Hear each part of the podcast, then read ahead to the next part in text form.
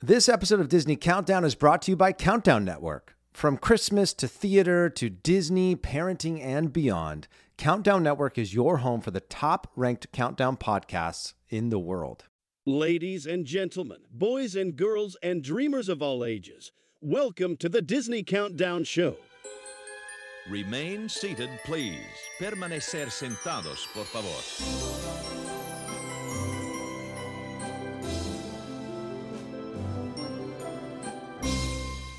Hello, everybody, and welcome to the Disney Countdown Show. Woo! My name is Eric Peterson. I'm here with my good buddy Danny Jordan, Hola. our good friend Chris Sisley, MIA today. He is not here. He is driving That's true. a vehicle. Well, hopefully he's not driving. Yeah, that's true. Because he did like one of my Instagram posts. Minutes ago, minutes ago because Chris had messaged us, "Hey, fellas, not gonna be able to make it today. I'm, you know, we got started a little bit later. He's driving back from Quebec City, Yeah. living the dream up there. Super- Christmas super vibes. amazing. I'm so jealous. yeah, I, he posted some videos of just like all these people just ice skating and tobogganing, and look like a dream. it looked awesome. Yeah. I have a goal for us, and this has nothing to do with Disney. It Has But it's all part to of the do with Christmas? Yeah. It Has all to do with the Countdown Network. Sure, yeah. I want the tourism board in Quebec to invite us up to come celebrate the holidays that would be awesome. and just shoot a ton of, ton of video. Maybe we record some episodes. Oh, Amazing. Maybe Mickey Mouse will be there, and we Yeah. can do a Disney countdown as well. But anyway, sending our love to, to Chris. Yes. Love. I don't know why I went love, but I I guess love for him I got a lot of love. Yeah, You know, can you absolutely. feel the love Tonight. today? today. Yeah, Yeah. Um, what episode are we on? Is this episode six? I like how you looked at the TV to I know, tell I, you. as if it, the information would be behind me. I was like, I feel like I normally say this is the episode blank of Disney Countdown, so my brain was like, maybe if I physically go to the same place, I'll have the. well, you know what I'm going to do now? Every episode, Put, like, the little henceforth, thing? I'm going to put a little like posted note. I'm going to hide the it somewhere number. over there. That's a good so That way idea. you know. Well, we used to with Christmas. I don't know why we're not doing this with Disney. We bought these really big whiteboards. information. Yeah. that are still sitting in this studio. Yes, we They gotta are do that. across the room, and Yeah. they're just like in a corner. Maybe that it's our policy is we only use those on season two of a show. Oh, is that a rule? we should write that season two board only. Season two board only. That don't if be you get bringing the no pickup- season yeah. one energy here. We don't need that season one energy here, but we used to use those for Christmas, and you had yours and I had mine, where we would write little notes about the show, how many days till Christmas, what episode number yeah, it was, what what we were going to talk about, Yeah. and now you and I are just like, let's just hit Flying in the record and, wind. and just see what happens. but it's great though. I think that people like it when we're it's just kind sort of like going. imagine during the fireworks show at Disneyland Uh-huh. when Tinkerbell comes flying across the sky if they gave her no brake system. They were just like, figure it Off out, you go. lady. They just pushed her off the Matterhorn and they're like, well, over there. Oh, fun fact actually. Ooh, tell me. Do you know back in the day before they actually had like these really high tech systems of like being able to like move the person back yeah. and Yeah, forth yeah. and up and down? Did you know that in Fantasyland there was like this obscured box, like a big like sort of like treehouse box up in a tree. It was filled with mattresses. And the lady who did would Tinkerbell slam would, into it? fly into it. Wow. And so imagine being by that tree, like here, ah! like, could you imagine? Like, that's crazy. That would freak now, what they people really out. uh, should have done though is inside the little room with Yeah. the mattresses, you have another cast member who has like a bucket full of like gold, uh, sort of um, like pixie dust. pixie dust, you know, Yes. like confetti and stuff. And so then, as soon as or glitter, as soon as. Uh, Tinkerbell goes into the little room and out of sight. They just go, "Phew," and they just throw that out Yeah. the door. So it's like she hit something, but there's pixie That's dust. Everything's beautiful. And then okay. like a, a, a thimble comes like falling out as well. But like, can you imagine the first time that person climbed up on top of the Matterhorn? They're like, so how do I stop? Well, all the way at the end of this wire, you see like way out there past the castle, there's a wood box. Okay. Right. And inside of it, some old mattresses. don't worry, it's gonna be great. and that's it. Yeah, yeah, yeah, yeah. Just, just you're gonna be great. Just you know, wave your little wand. You know, spread some magic, and then boom, you're gonna slam right into this box. I love Uh, I wish that was still a thing. And actually, I would love if anyone has like a photo of that because Of that happening, that would be amazing. video. Can you imagine how viral that would go? We got to get on that, Eric. Um, I was just checking here because I feel like I read somewhere, and um, Are you this is, fact checking me? I'm no, I'm fact checking a thing that I'm about to say. Um, I feel like my daughter told me that the person playing Disney is one of the highest paid cast members, like in the parks. Playing who? who plays Tinkerbell. Oh, Did I play- say Disney? Disney. I meant I, I was meant like, Tinkerbell. wait a second. Sorry. There's a did Walt Disney walking around Walt- the park. I've never that seen would be him. amazing. That would be Yeah. amazing. Um, but no, I think it's the person that is either playing Tinkerbell or I, I may have been something where it was like the person who helps Tinkerbell up and like attaches them Uh. Oh, Okay. because they don't get paid. I can't remember. The- You can It's got to cut- be a you union can cut thing. this part, Chris. No, let's keep it in there. I, I, There it's was a- It's got to something- be a union thing, right? Where like hazard pay. Yeah, that that was basically it. Situation? It says um, with the rules being so extreme, uh, uh, the pay for playing Tinkerbell is awesome. It's rumored that Tink gets paid about five hundred dollars per flight across the Magic Kingdom sky, which isn't bad for thirty seconds of work. She's if you ask making me. more than we are doing this podcast. Yes, yes. Eric, I- I'm. I We think need I'm to going to go install some- apply. No, I'm going to apply for a Yes. job, or actually call back to a previous episode. Let's not let Emilio listen to this show because he's going to think he needs to get paid 500 bucks to fly across the back of our studio. Yes, And absolutely. we And ain't he got is that magical. kind of. Ca- he is He is very, very magical. Can I tell you something that I did this morning that I'm would- very excited about? Yes, please.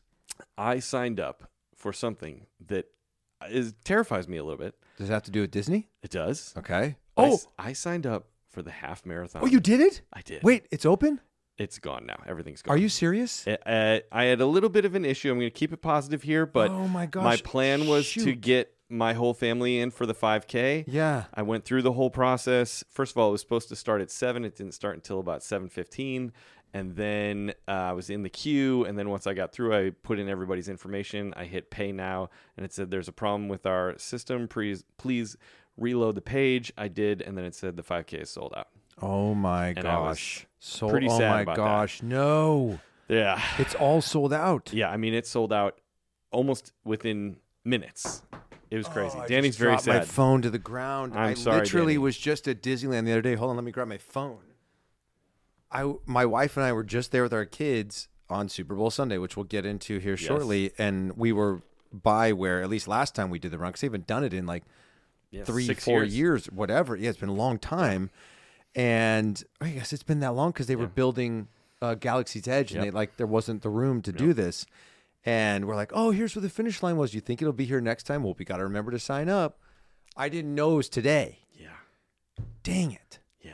But I'm very happy. I'm so sorry excited that you're for Eric sad, is but gonna I'm very run the happy. half marathon. uh, because I've never run a half marathon. I've Oh my never. I'm, gosh. I've done 5Ks, a few of them before, but um, I sort of like because it's in January, so it's like Yeah. so far away. I'll have the time to train for it, Yes, and it's a nice sort of like thing to look forward to. I'll But train with you if you want. yeah, because I I'm in one of my like intentions for this year is to run in a race every single month. nice. And last month in January, I ran in the Sombrero 5K here in town. Nice. And I was like, Sombrero, it's not Cinco de Mayo. Like, why Right. Oh, do they call that? I guess it was National Hat Day. so okay. they called it the Sombrero 5K. Ran it right up the street from here. And I'm doing one at Santa Anita Racetrack coming Fun. up in like April. on the racetrack. I don't know if it, I know you run like the starting line is through a starting gate. That's fun. Uh, and then in March, I'm doing the race that's the day before the LA Marathon. So it's called like the Big Five, 5K or whatever. I'm doing that at Dodger Stadium. Still trying to find one for this month. Um, and I was thinking this was going to be my road to the Disney vibes because I did. I ran the 10K, the Pixar one. I think it was Pixar back in 20, I think it was 2016, 2017 is when I ran it. And it's a blast, man. You're So going to have fun. so much fun. You get to run through I've like. Oh, done it before because I did the five. did. I did the five k with Sophie. Oh, um, okay. when she was like five years old, such a blast. it was the best. It was super fun, um, and I was you know really bummed this morning to not be able to do it with the family. But Which did you do the like Tinkerbell one, or which one did you do when you did the 5K? with Um, Sophie? I think it was the Tinkerbell. Yeah. okay, but because it- that was the year before the Pixar, because they change the themes Yeah. all the time, and it's just you know you run through the backstage area, Yeah, it's amazing. Mm-hmm. you run through the castle and like across the bridge, and there's photographers everywhere, everyone's in costume, Yeah.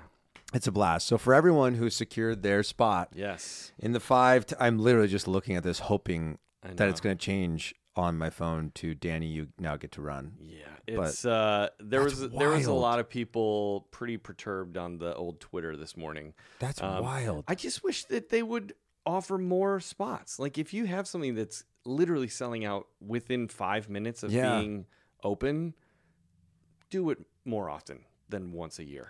I have a funny anecdote about this to sort of like lift up the vibes Sure. that I'm like bummed out that I'm not getting Sure. to do it. Is when we were looking at the races the other day when we were there, I was like, isn't it funny that the further you decide to run, the more you have to pay? like if you run the 5K, it's like $109. Yeah. If you run the half marathon, it's over 200 bucks. it is. They're like, Like hey, $250. you want to torture yourself for a couple hours? Yeah. You got to pay a couple hundred bucks to do Yeah, that. yeah. But uh, I've run a half. I did the, the LA marathon half. It's, it's a beast. I But know. I'm so stoked for you, man. I'm uh I'm nervous. You're I'm gonna ve- do I'm very great. nervous, but I feel like I can run five miles pretty easily. okay. So if that's my starting place, It's a good place to start. I think with time I can. You only have work to it out. add eight miles, well, 8.1 Yeah, yeah. to that. And honestly, let me tell you, from having done Yeah. a half, What's your advice? oh man, that's a great question. uh, I think it's a mindset thing Yeah, yeah. because it is going to hurt. Mm-hmm. There's no way around that. Like people who run marathons, like I remember there's video because my wife, uh, my daughter, and then my daughter's godfather is one of my best friends. Were like 200 yards from the finish line Yeah. at the LA Marathon, and I had made a promise to myself that I would not be walking when I passed them. Sure. But I had no idea where they were at on the course. Right. So frankly speaking, the fact that they weren't there probably till the pretty good, final yeah. stretch was really, really good because I was Yeah. like, I can't walk. But I just remember like that last like mile, you just look at everybody around you and all of us are like, what have we done to ourselves? just You know? wanna die, Because yeah. you can't take back you, the fact Right. you just run 12. Like your body is is going to feel that. Yes. And I like once the adrenaline wore off, I remember it was about an hour and a half afterwards. Yeah. I was like, my legs don't want to like move where they're supposed to go. But it is such an incredible feeling of accomplishment Yeah. because your mind is going to say stop Yeah. many times throughout the race. But every time you fight back and you say, no, no, no, Yeah. I'm going to keep going. I'm going to keep going. And the cool thing about running like at Disney Yeah. is it's not like you're going for a 13 mile run like through your town Yes. that is boring. Yes, You've uh, got plenty that's, to I look think, at. What is, will be helpful to me? Yeah. because uh, I do, I, I don't love like where I normally run right now is just like a big kind of loop around my house, and it's Yeah. super boring. And I don't do it as much as other times where I've had a print like when I lived in New York and like going for a run there through Central Park was a lot easier than going for a run through the valley in, in Los Angeles. Well, do you know 'cause what I you mean? got to be like watching out for your life. You know, Right, there's yes. cars everywhere, and there's something about just being able to get out on the road and just run and not have to worry about, s- you know, stop lights or Yeah. whatever you're sort of like navigating. The start is very interesting in these races because there's just so many people. Yeah. And you kind of got to like make the decision at the beginning, like, am I going to try to get in front of all these people? Right. Or am I just going to run really with it. slow for Yeah. the first mile because and I when I did the Disney one because you sort of go underneath uh there's like that overpass which is the bridge at Yep, yeah, downtown Disney um I was like you know what I'm just running through bushes because Yeah. I don't want to get stuck and I literally was like running up through like That's awesome. planters and you know I feel like I also will maybe it may help if I do some sort of like fundraising, you know, Yeah. thing where it's like this is for breast cancer or something like that because then I think it will give me that extra like come on. This is for people that You're are running for really these people. really like going through it. Be a man and like do it. I Just got an push through. idea Yeah. fundraise for Disney Countdown help No, but how about this? I will Yeah. wear like I'll have like a patch or something that has Yeah. or on my shirt. You know what we could do? Let's say that I do running for breast cancer or something like Yeah. that. And that's on the front of like whatever shirt I wear, but then on the back I can put Disney Countdown like with Dude. our our, our website and everything. socials, yeah, yeah, all that, sort of stuff. I love that so much. I like that. Speaking of our socials, yeah. Uh, if you are new to the show and you're not following us already, please make sure you do so. We are at Disney Countdown Show on Instagram and TikTok. We are at Pod Disney on Twitter, and you can find us on Facebook at Disney Countdown. And uh, if you're loving what you're hearing so far, got to rate and review. Please do. We love those magical stars. And they make us feel so, so happy. Uh, and we love to read those reviews. Or honestly, like if you just send us a DM, you're like, hey, I love the show and here's why. We love that so much. Um, and today we want to highlight, I know you're not supposed to say today in podcast world because people are listening Oh, sure. to us all the time. Whatever. I don't care. We break all the molds That's on right. every show we do. We follow no format. That's right. Um, but we have a private community uh, on Facebook, and to get access to that, there's a link in our episode notes where you can join our Patreon, and you get to be a part of this really cool community full of people who love Disney magic just like you, and it's a very positive, supportive community. And we actually had a listener who's been a longtime listener since Yeah. Christmas countdown Yes. days, uh, whose name is Jen Appel. Yep. Not to be mistaken with our other crew member named Jen Apple. That's true. Isn't that That is hysterical? very funny. that we have Jen Appel and Jen Apple. What are the odds? They need to be best friends. They, I've, I want somebody to make a competitor uh, company to Apple called Appel. Appel, you know they own the trademark for that. sure. They have I'm to. sure. It'd be like Disney probably owns the trademark to Disney. yeah, yeah, yeah. You know, totally. D I S N I E as yeah. well. But but Jen reached out. Eric, share share what uh what Jen was saying to us. She sent uh, on the Facebook group. She said, uh, "One of my daughters, uh, age 14, just started listening to podcasts. The other daughter, newly 13, has been listening for a while. Daughter who just started asked for some ideas, and I mentioned the Disney Countdown pod. And my daughter, who'd been enjoying the Christmas Countdown for a while and must have missed the announcement somehow, almost screams, "There's a Disney podcast, and you didn't tell me!" Whoops, mom fail. So I know what she'll be listening to uh, tonight anyway. And those two kids are Bristol and Briley. So thank you, Yes. Bristol and Briley and Jen, uh, for being such loyal listeners. We hope you're enjoying the shows, Yes. uh, plural, and we're trying to uh, create more good content for you. We are. I love this parent who is supporting their child listening to this Disney countdown. Yeah. Ah. You know, with the Christmas countdown, we've had some kids who've reached That was out my to us. fa- that might be my favorite review. If you didn't hear this, yeah, d- tell them, Danny. I, you know, I'll have to go back and find it, and maybe I'll post it on our, our Yeah. Patreon or even just on our main Instagram. But there was some, I'm guessing, like a 12 year old, Yeah, yeah. 13 year old who was like, you know, I'm, I, I, love Christmas. so much, and my parents say I can't listen to music or have decorations till after Thanksgiving, so I go into my room at night and I listen to your podcast Under And I the just- covers. Under the covers, I was just like, I never thought that our show would be like. You know, you think your kids So are like rebellious, sneaking off yeah. to like I don't know, play Grand Theft Auto Right, yeah. or or something you don't want them doing in their room. And what are you doing in there? Boom, boom, boom, boom. boom. listen to that Christmas You listen to that Christmas countdown again. I told you, those guys are a bad influence on you. But I love Ah. Oh that my Jen God. Appel is like, you know what, Disney to the max. That's So- right. So, That's thank right. you, Jen, uh, Bristol, and and Briley. We're we're grateful for you. And then we actually got another message this is not a Patreon thing, but this is a, a fan of ours who I think has followed every one of our shows that we've done from Christmas to parenting to Disney. I don't know if he follows theater. I don't know if that's his jam, but uh, if you are a theater fan, Yes. go listen to Theater Countdown, brand new podcast on the Countdown Network. Uh, so Scott uh, is this individual's name, and Scott, you know, will send us a lot of DMs, just uh, letting us know how much he loves the show. And he had sent uh, a message to me on my personal Instagram the other day. He said, "Love the episode, love you and Eric a ton, and your willingness to be vulnerable and share such personal and emotional memories, hopes, and dreams." of your family with your favorite song choices. Uh, and then he went on to say, because I was like, you know, it means the world, you know, that you share this with us, and you never know how emotional stuff will hit with people, Yep. right? Um, and I said, I'm glad to know it connected with you. And you said, it's always so good. Vulnerability, I believe, is one of the most powerful things. When you guys are vulner- vulnerable, it invites us in, and we realize we're deeply very similar and crave and desire the same things. I love that. Isn't that really, really kind, you know? Because the last episode, if if you haven't listened to that one yet, Songs. go back and listen We got to it sappy. the top five, we really got into the emotional. Somebody else goods. wrote. Oh, let's see if I can find it real quick on the Facebook group about that episode. Oh, really? And- yeah, I'm gonna pull it up here. I know I can find it pretty quickly.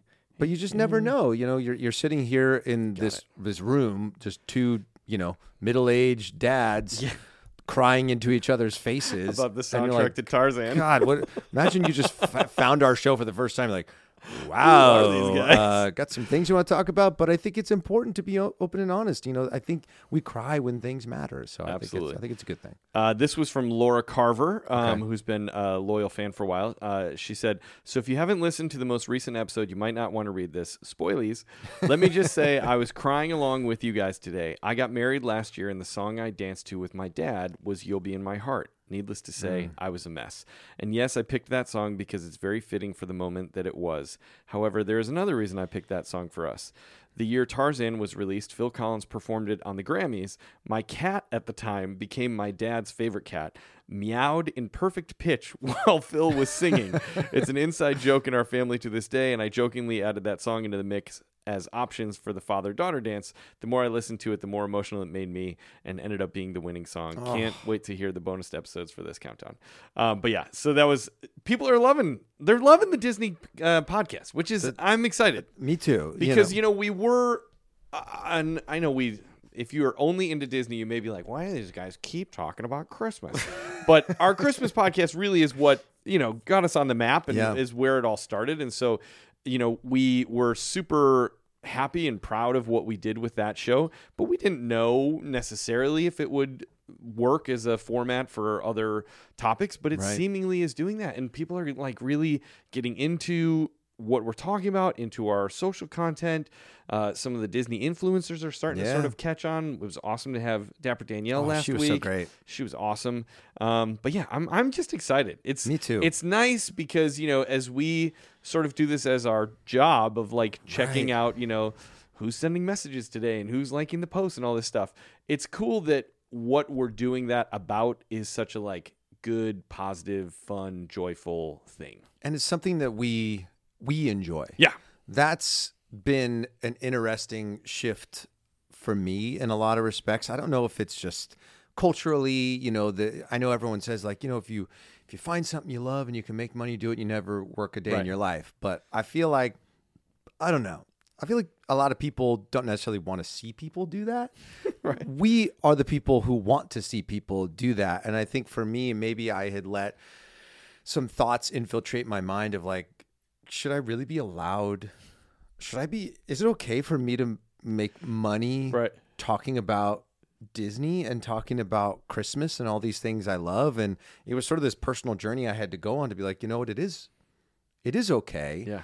And and I'm grateful for it. You know, like my family and I, we went to Disneyland again over the weekend, and the fact that like me being there one is this magical experience getting to be there with with my kids and you know maybe we'll talk about this later this episode or the next but you know my oldest is just in this like age pocket where like the disney magic is really starting to connect for her and she's wanting to try new rides and she knows who all the characters are and she's not afraid to like go up and hug them anymore and it's just like it's literally like heart full filled to the brim the whole time you're there but like for me like walking around and realizing oh me being here doing this thing i love now i get to go and talk about it with one of my best friends eric and people get to listen to it like it's important that i'm here Yeah.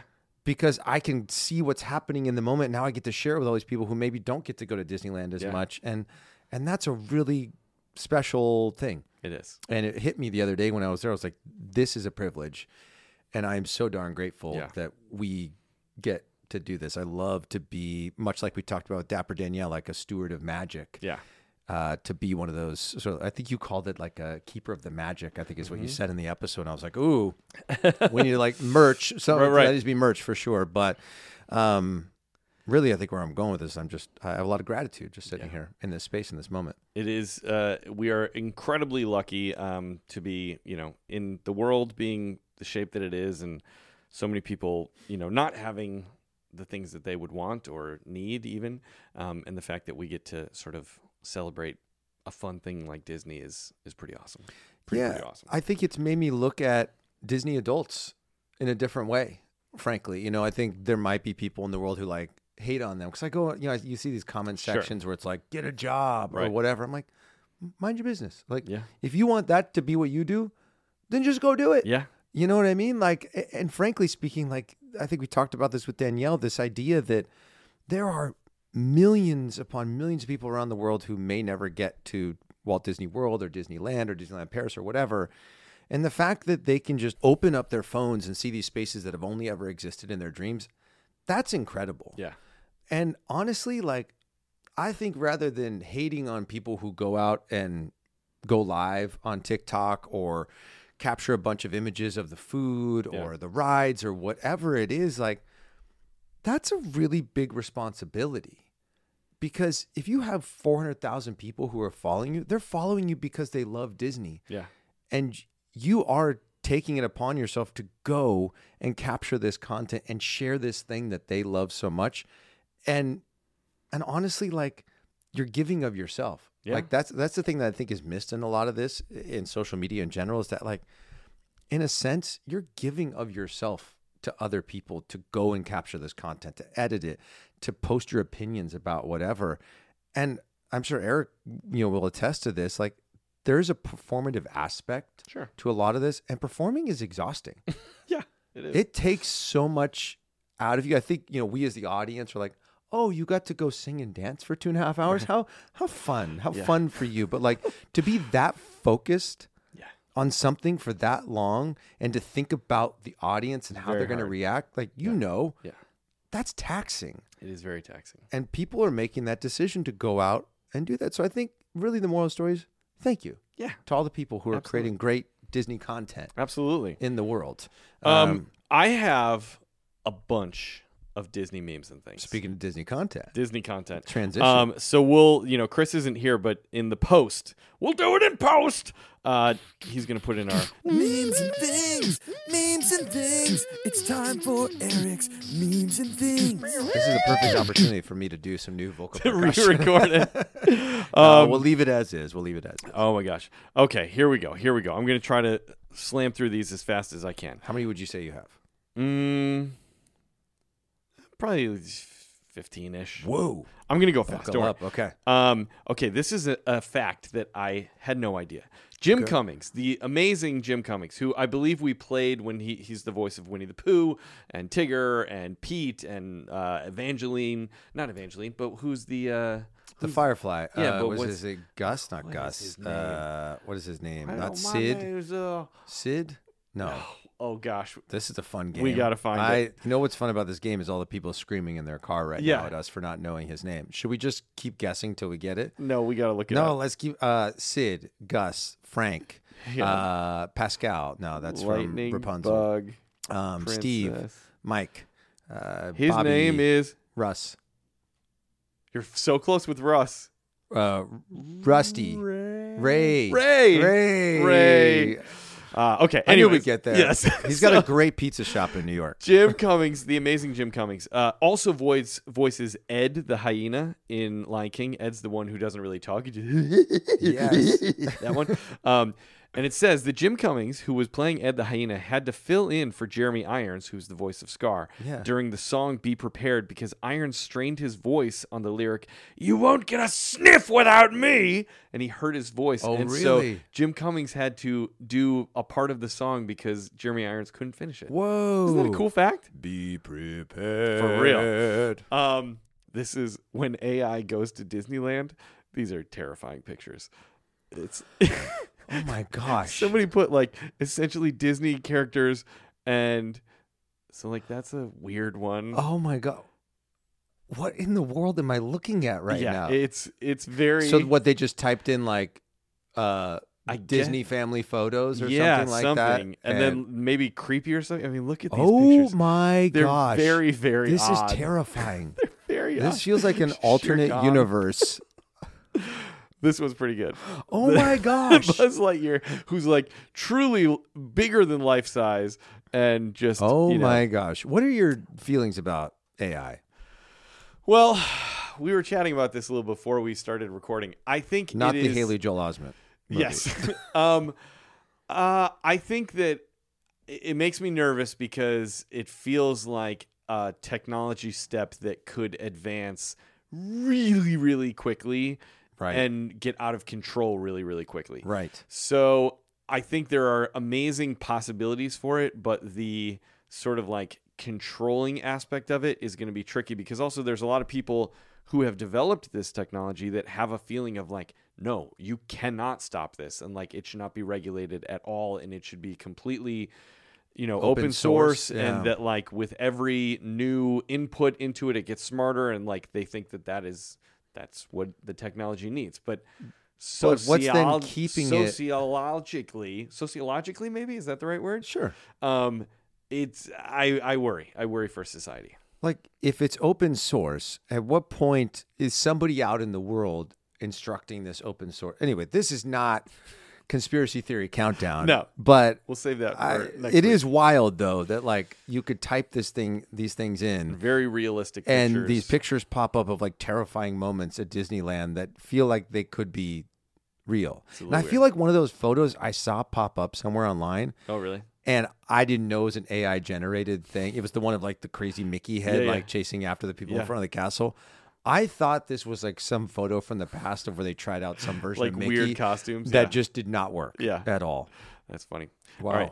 Um, okay, this is cool. This is something that I'd like to buy. This was on Shop Disney uh, on their Facebook page, and it is the Up House, but it levitates. Hmm. So you can see it right here. It sort of has magnets in the top and the bottom, and so it truly is hanging in midair. That is which is really, really cool. There's really like cool. There's like clouds above it, and then like a cliff below it of you know um, the falls and stuff. It's very cool. Love Um, that. I- you know what? I'm so blown away by the fact that uh, in our top ten we did not have the marriage song or the married song from Up.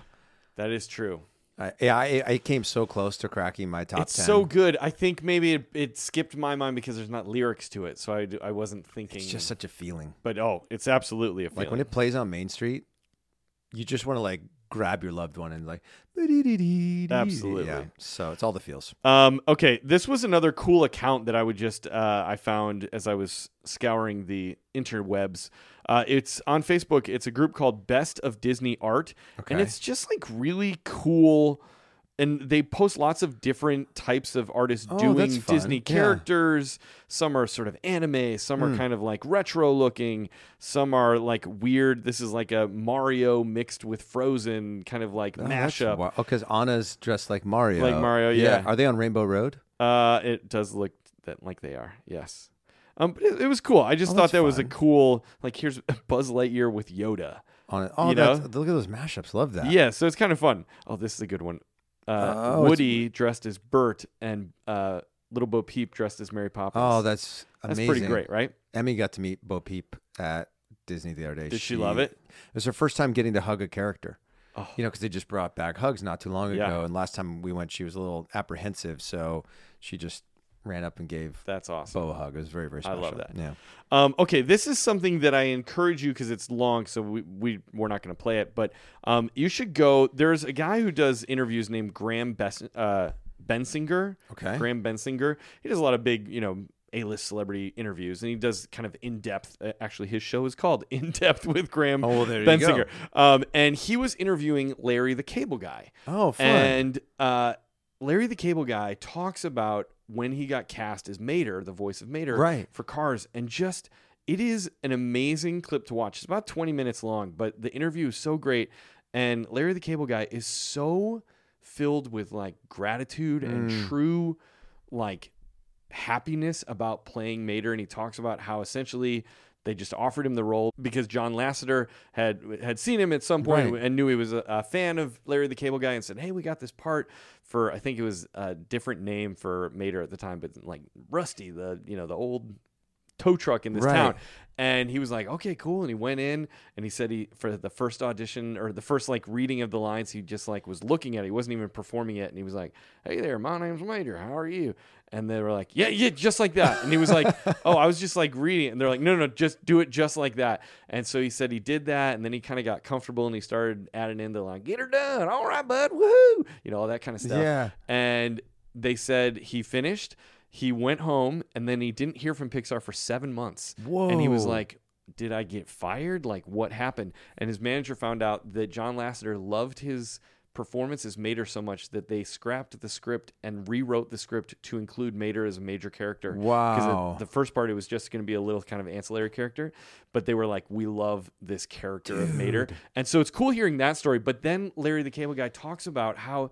He just is like I'm. I'm just so thankful to them for making this character who's so joyful and like it means so much to me and I don't take it for granted and it's just a, a great interview and it- as people who like when we get all emotional I think you would enjoy that so check that I have that's a uh, question. Is his in-depth voice- Graham Bensinger with Is is Larry the Cable Guy? Is his voice naturally like that, or is that a little bit of a character? it's a that he little bit of a plays? character Okay. it's it it is a little bit he has I mean he's from I think he's from Southern Illinois actually Oh. Um, and so he has a little bit of a southern drawl, you know, but it's definitely he definitely turns it up to be Larry the Cable Guy. I'll get her done, you know. Right. But it's it's it's pretty close. Copy that. Okay. Cool. Um, okay, this was a great fact.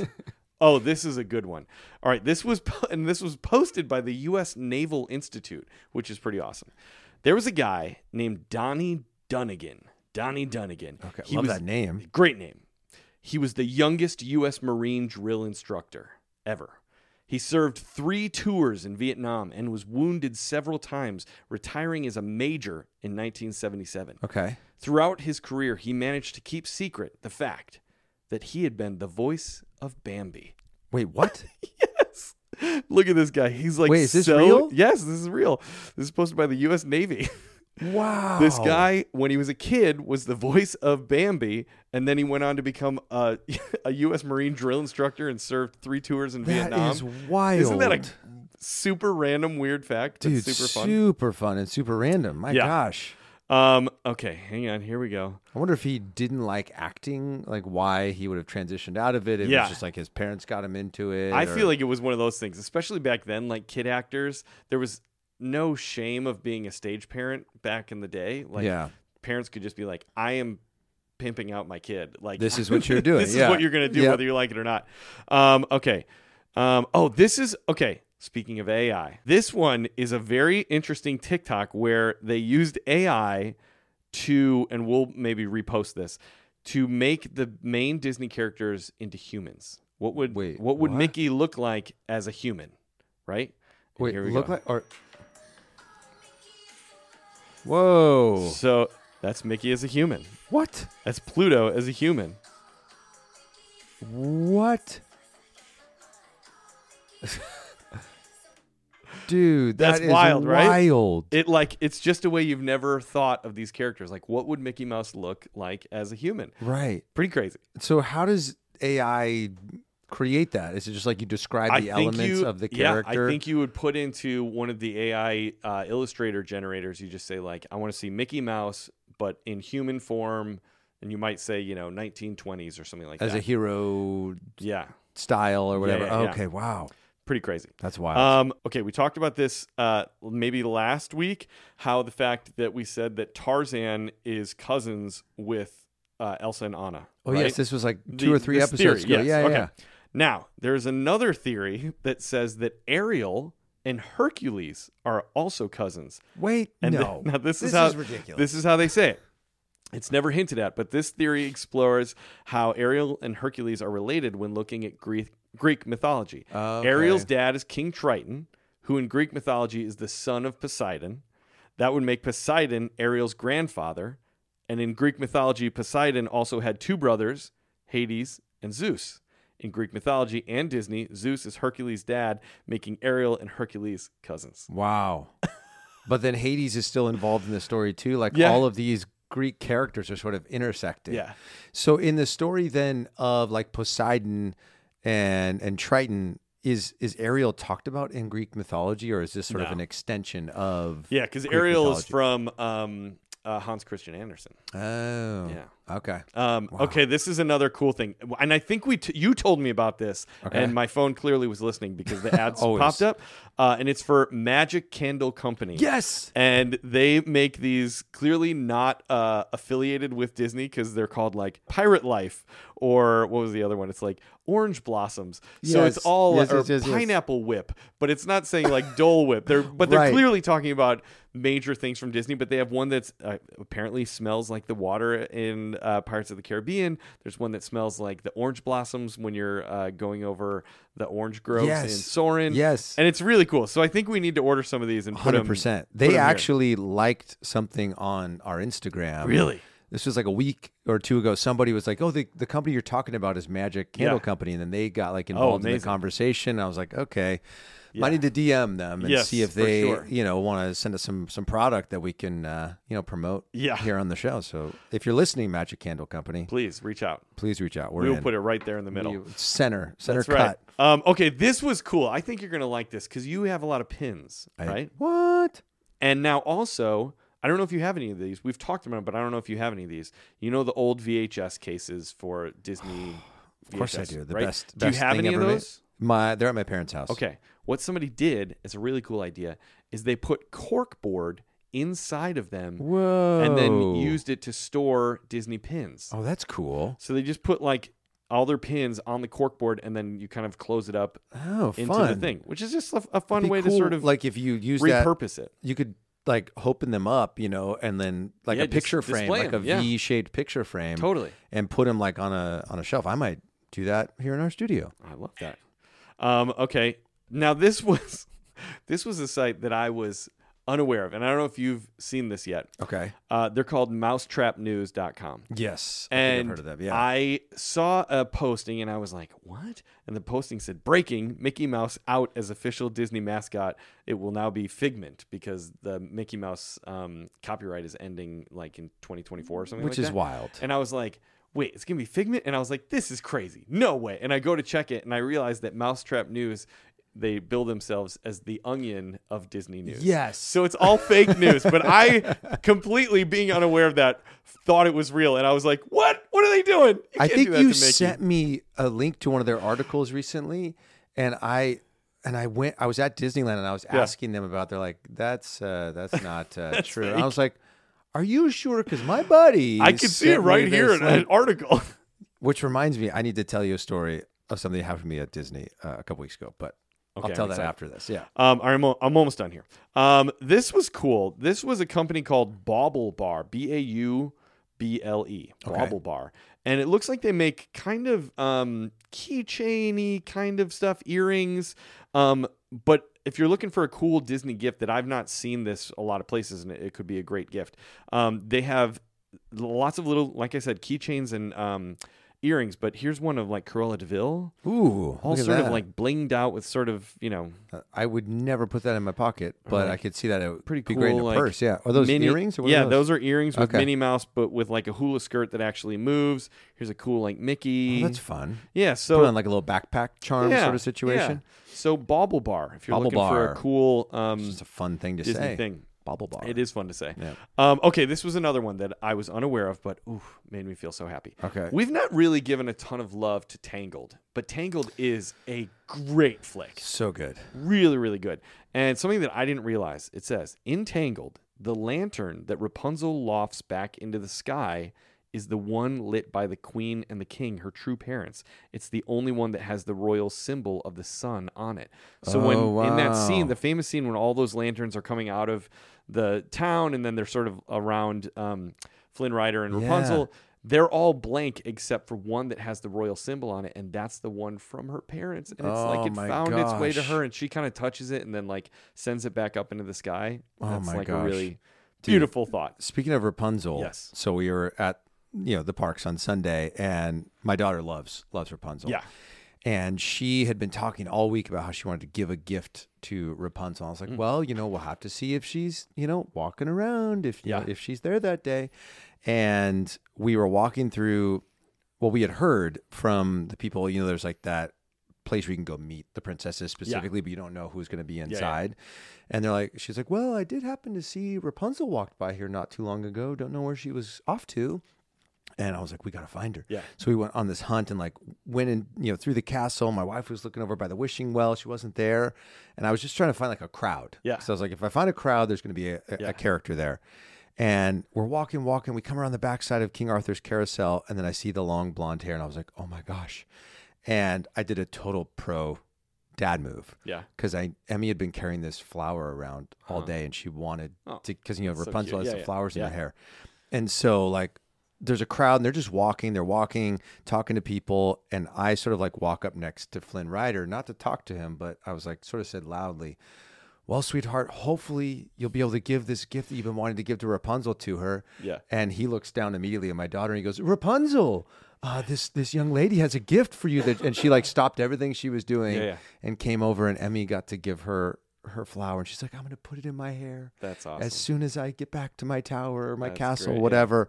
And I was like, Oh my god, I love this that. is such a magical moment and I got it I got it all on Oh, that's great. film. Yeah, it was I really, love it. really special. Um, all right, this is the last one. Now, this got sent to me by uh, a friend of mine, Jane Epstein, uh, who's also a loyal listener to Christmas, and uh, so Jane. thank you, Jane, uh, good friends of ours.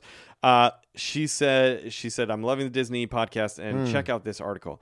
This was from I'm trying to see where uh, it was written in do, do, do, touringplans.com. Okay. So I don't know what that is, but uh, it's the title of the article is "My Attempt to Become a Disney Cyborg: Final Update," and it's this whole story about a guy who wanted to implant into his wrist the technology of a magic band so that it was permanently under his skin and a part of him so that he Oh my could just like gosh. go to the park always and just bloop and like pay for stuff. Wow. And he apparently had trouble making it work and he couldn't there's like RFID technology that was not working. Right. But then there was uh, a woman named Jen aka Mrs. Fett uh, who is the world's first legit Disney cyborg. She Okay. uh, succeeded where I could not, he, it says. Uh, she had a custom chip manufactured by Dangerous Things from an existing magic band and had that chip surgically implanted into her right wrist. What? She has confirmed that it works, and it was ex- and I was excited to have the opportunity to sit down with her and talk about the experience, and you can read the exchange here. And so it's like an interview with this woman who has put a magic band Oh chip into her my arm. And I gosh. wanted to see what you thought about that. I was going to immediately ask you, what are your feelings about that? Because that just seems. It's wild. Why? I mean, that is dedication. Yes. I mean, if you love Disney that much that you want it to be in your body, like a tattoo is one thing. Sure. Um, which I don't know if I would ever get like a Disney character tattooed on me. Maybe like a quote or Sure. something Yeah, like yeah. that. Like, you know, a wish is a dream your heart Sure, makes, yeah. or what, you know, something. You know what my favorite Disney tattoo is? what? Is uh, right on uh, the knee, like Mm-hmm. your knee, you put D I S. In, Disney. In, yeah, Disney. That's a great tattoo. It's just D I S right on your kneecap. Oh my gosh. Disney. That is brilliant.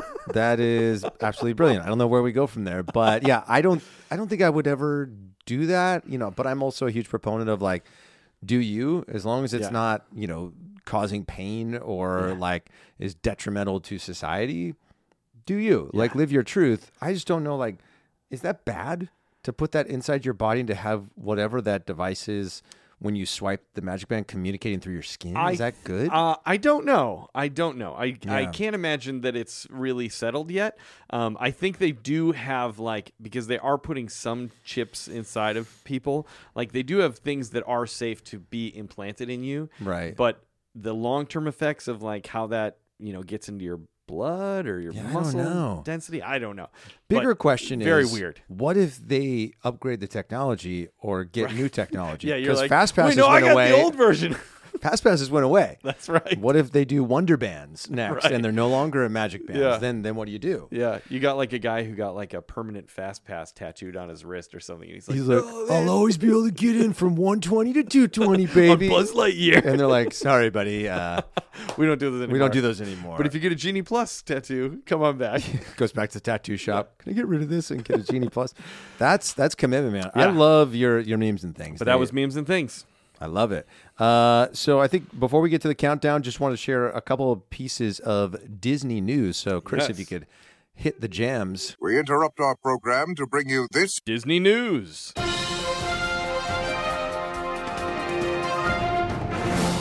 So we got some some exciting news that came out. You know, they did what their quarterly call Bob Yes, Iger did with yeah. all of the the stockholders, and we got some really great information.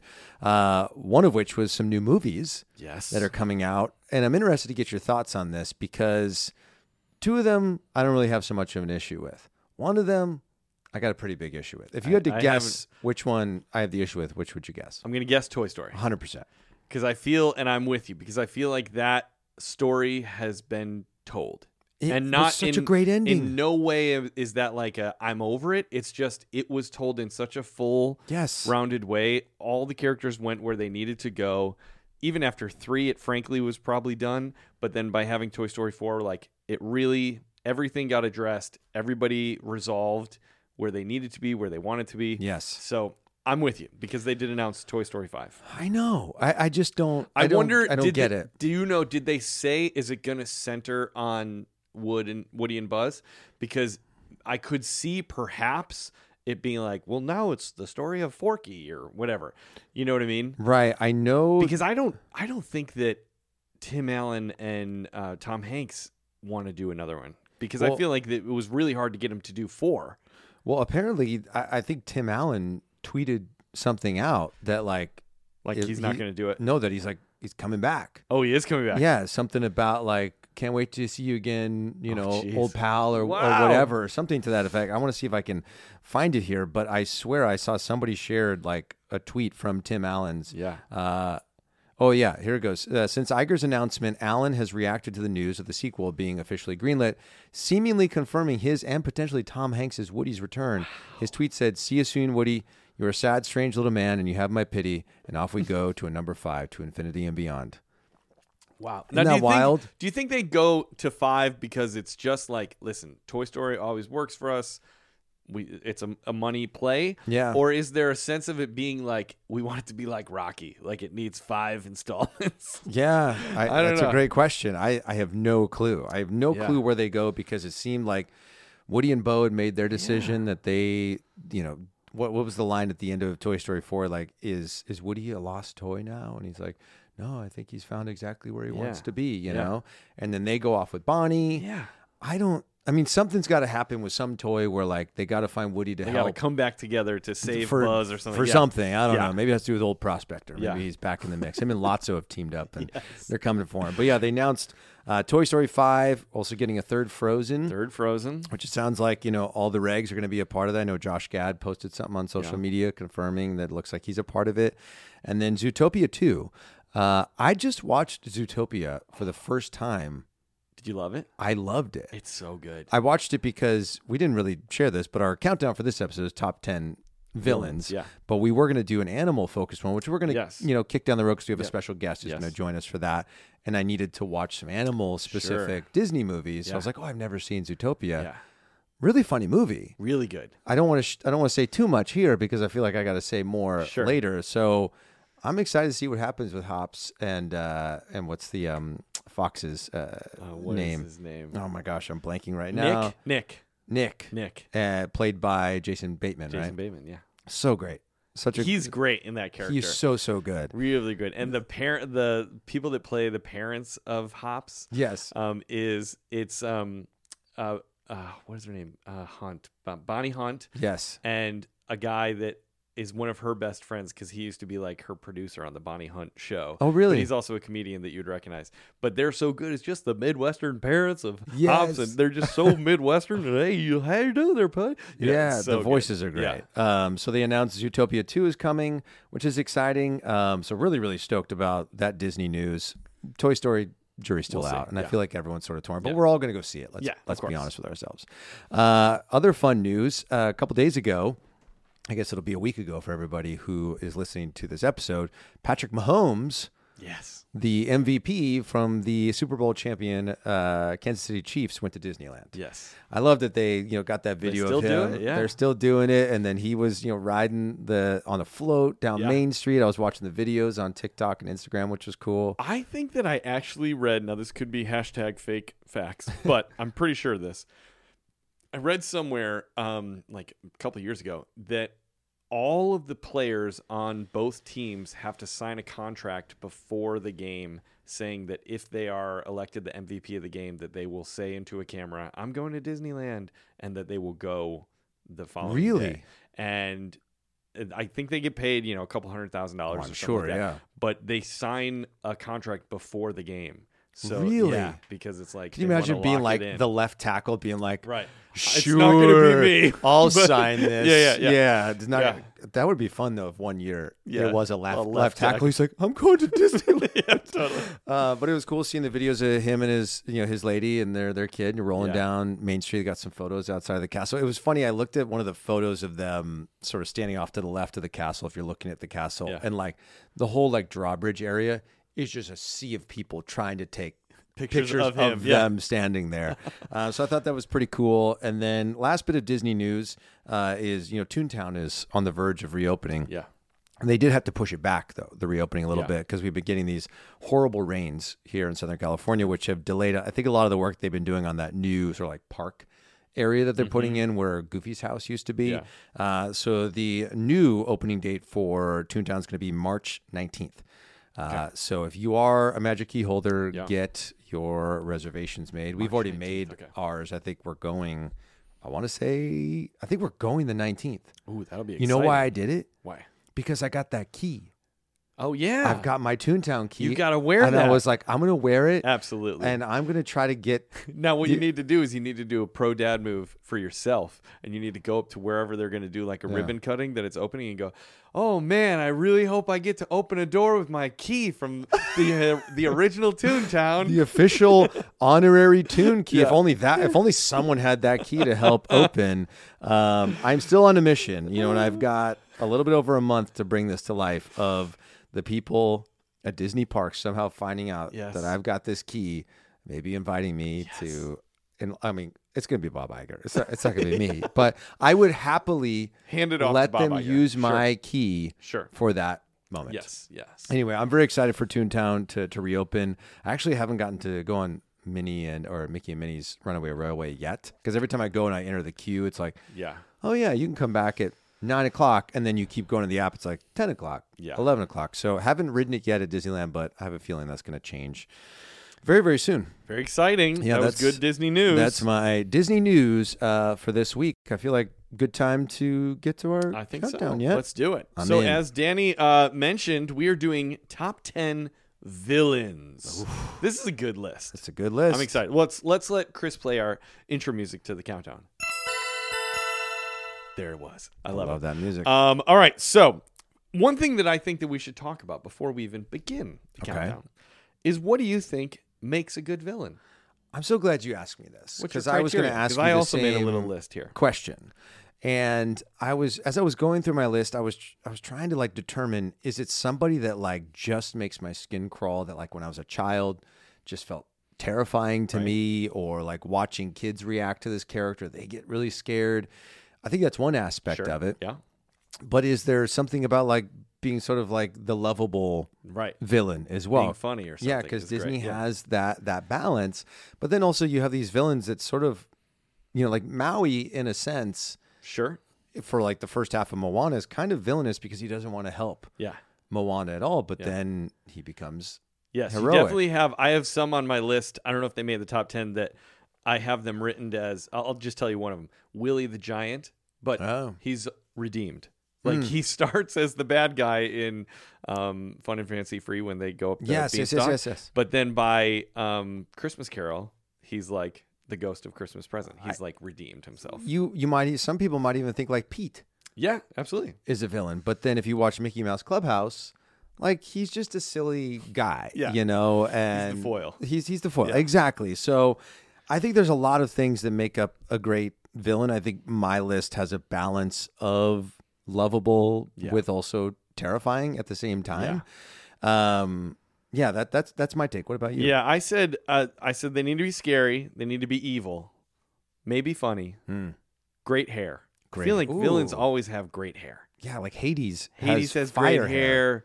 Mother Gothel has great hair. Even Yeah. Ursula has great hair. Like if Gaston has great hair, I think having great hair is a great um, That's a really great indicator point. of of being a good villain. And then I said it's great when they have a good sidekick Yeah. and has a great song.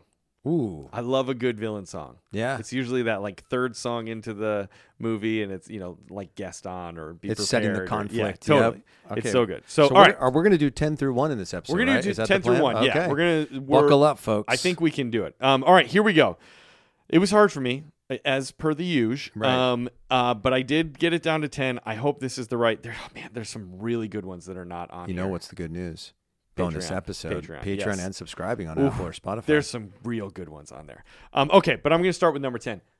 Talking about Tangled, it's Mother Gothel. Ooh, okay. You know, we as I was saying, we don't give enough love to Tangled. Mother Gothel, uh, voiced by the amazing Donna Murphy, Donna Murphy. Broadway vet and Oh my legend. gosh. um, is so good. And actually, you know, pause for a moment, pause myself as I go on a tangent off myself. What Disney needs to do more of, and when they're most successful, I think, and I'm not saying this in a self serving way, I really mean this. I think when Disney hires Broadway actors, it's always better as opposed to hiring like The Rock, who is amazing as Maui. I'm not, and I love The Rock. Right. But like when they hire people like Jonathan Groff, people like Donna Murphy, people like Josh Gad, you know, when they get and that that's what they used to do. Like a lot of those early movies, the voice, the people that were the voices were Broadway stars. Yeah. And I just think that you get there's something about performing on the stage and for a Broadway house that is big and broad that I think just transfers so well to animation. So that's just my little But doesn't it feel like they're doing that? Because like you know, when you're naming Frozen, like you got Josh Gad, Sure. Adina Menzel, yeah. uh, uh, That uh, movie had a lot. what's his name, uh, Santino, Yeah, and that I, I think had a lot to do with Bobby and Kristen being the writers, and so they wanted to bring in people that Right. they knew, and yeah. Um, okay, so back to uh, Mother Gothel. She's so good. If you've not seen Tangled, a you got to see it. It's so How have good. you not? And Yeah. Mandy Moore is so great as Rapunzel. She really is, yeah. Um, and but Mother Gothel has this great song, great song about Mother Knows Best. Beautifully animated. It's got like the cool kind of like dream sequency kind of stuff. And when you finally see that turn in her and see her just be so evil and terrible and selfish, but then you see like her comeuppance and like and she turns to dust and like super Yes. old. It's so great. So my number ten is Mother Gothel. Love it. She she's fantastic. And Donna Murphy, like you said, I the only way I was able to get in to see Hello Dolly on Broadway was with see Donna her, Murphy. yeah. But it was it was so silly that it was like, oh well, I guess I'll go see. Right. Like, well, I don't know why people are treating it that way because she's absolutely legend, incredible, and yeah. every other person in the cast was exactly the same. Yeah. David Hyde Pierce was still Yeah. in the show. Yeah. Gavin Creel still in the show, and and it was phenomenal. And, and arguably, you know. She might have been just as good, if Yeah. not better than Bet, you know? Uh, so, anyway, can't say enough about Donna Murphy. Great selection. For me, number 10, I'm going just terrifying. Uh, I'm going, I mean, it's, it's in her name.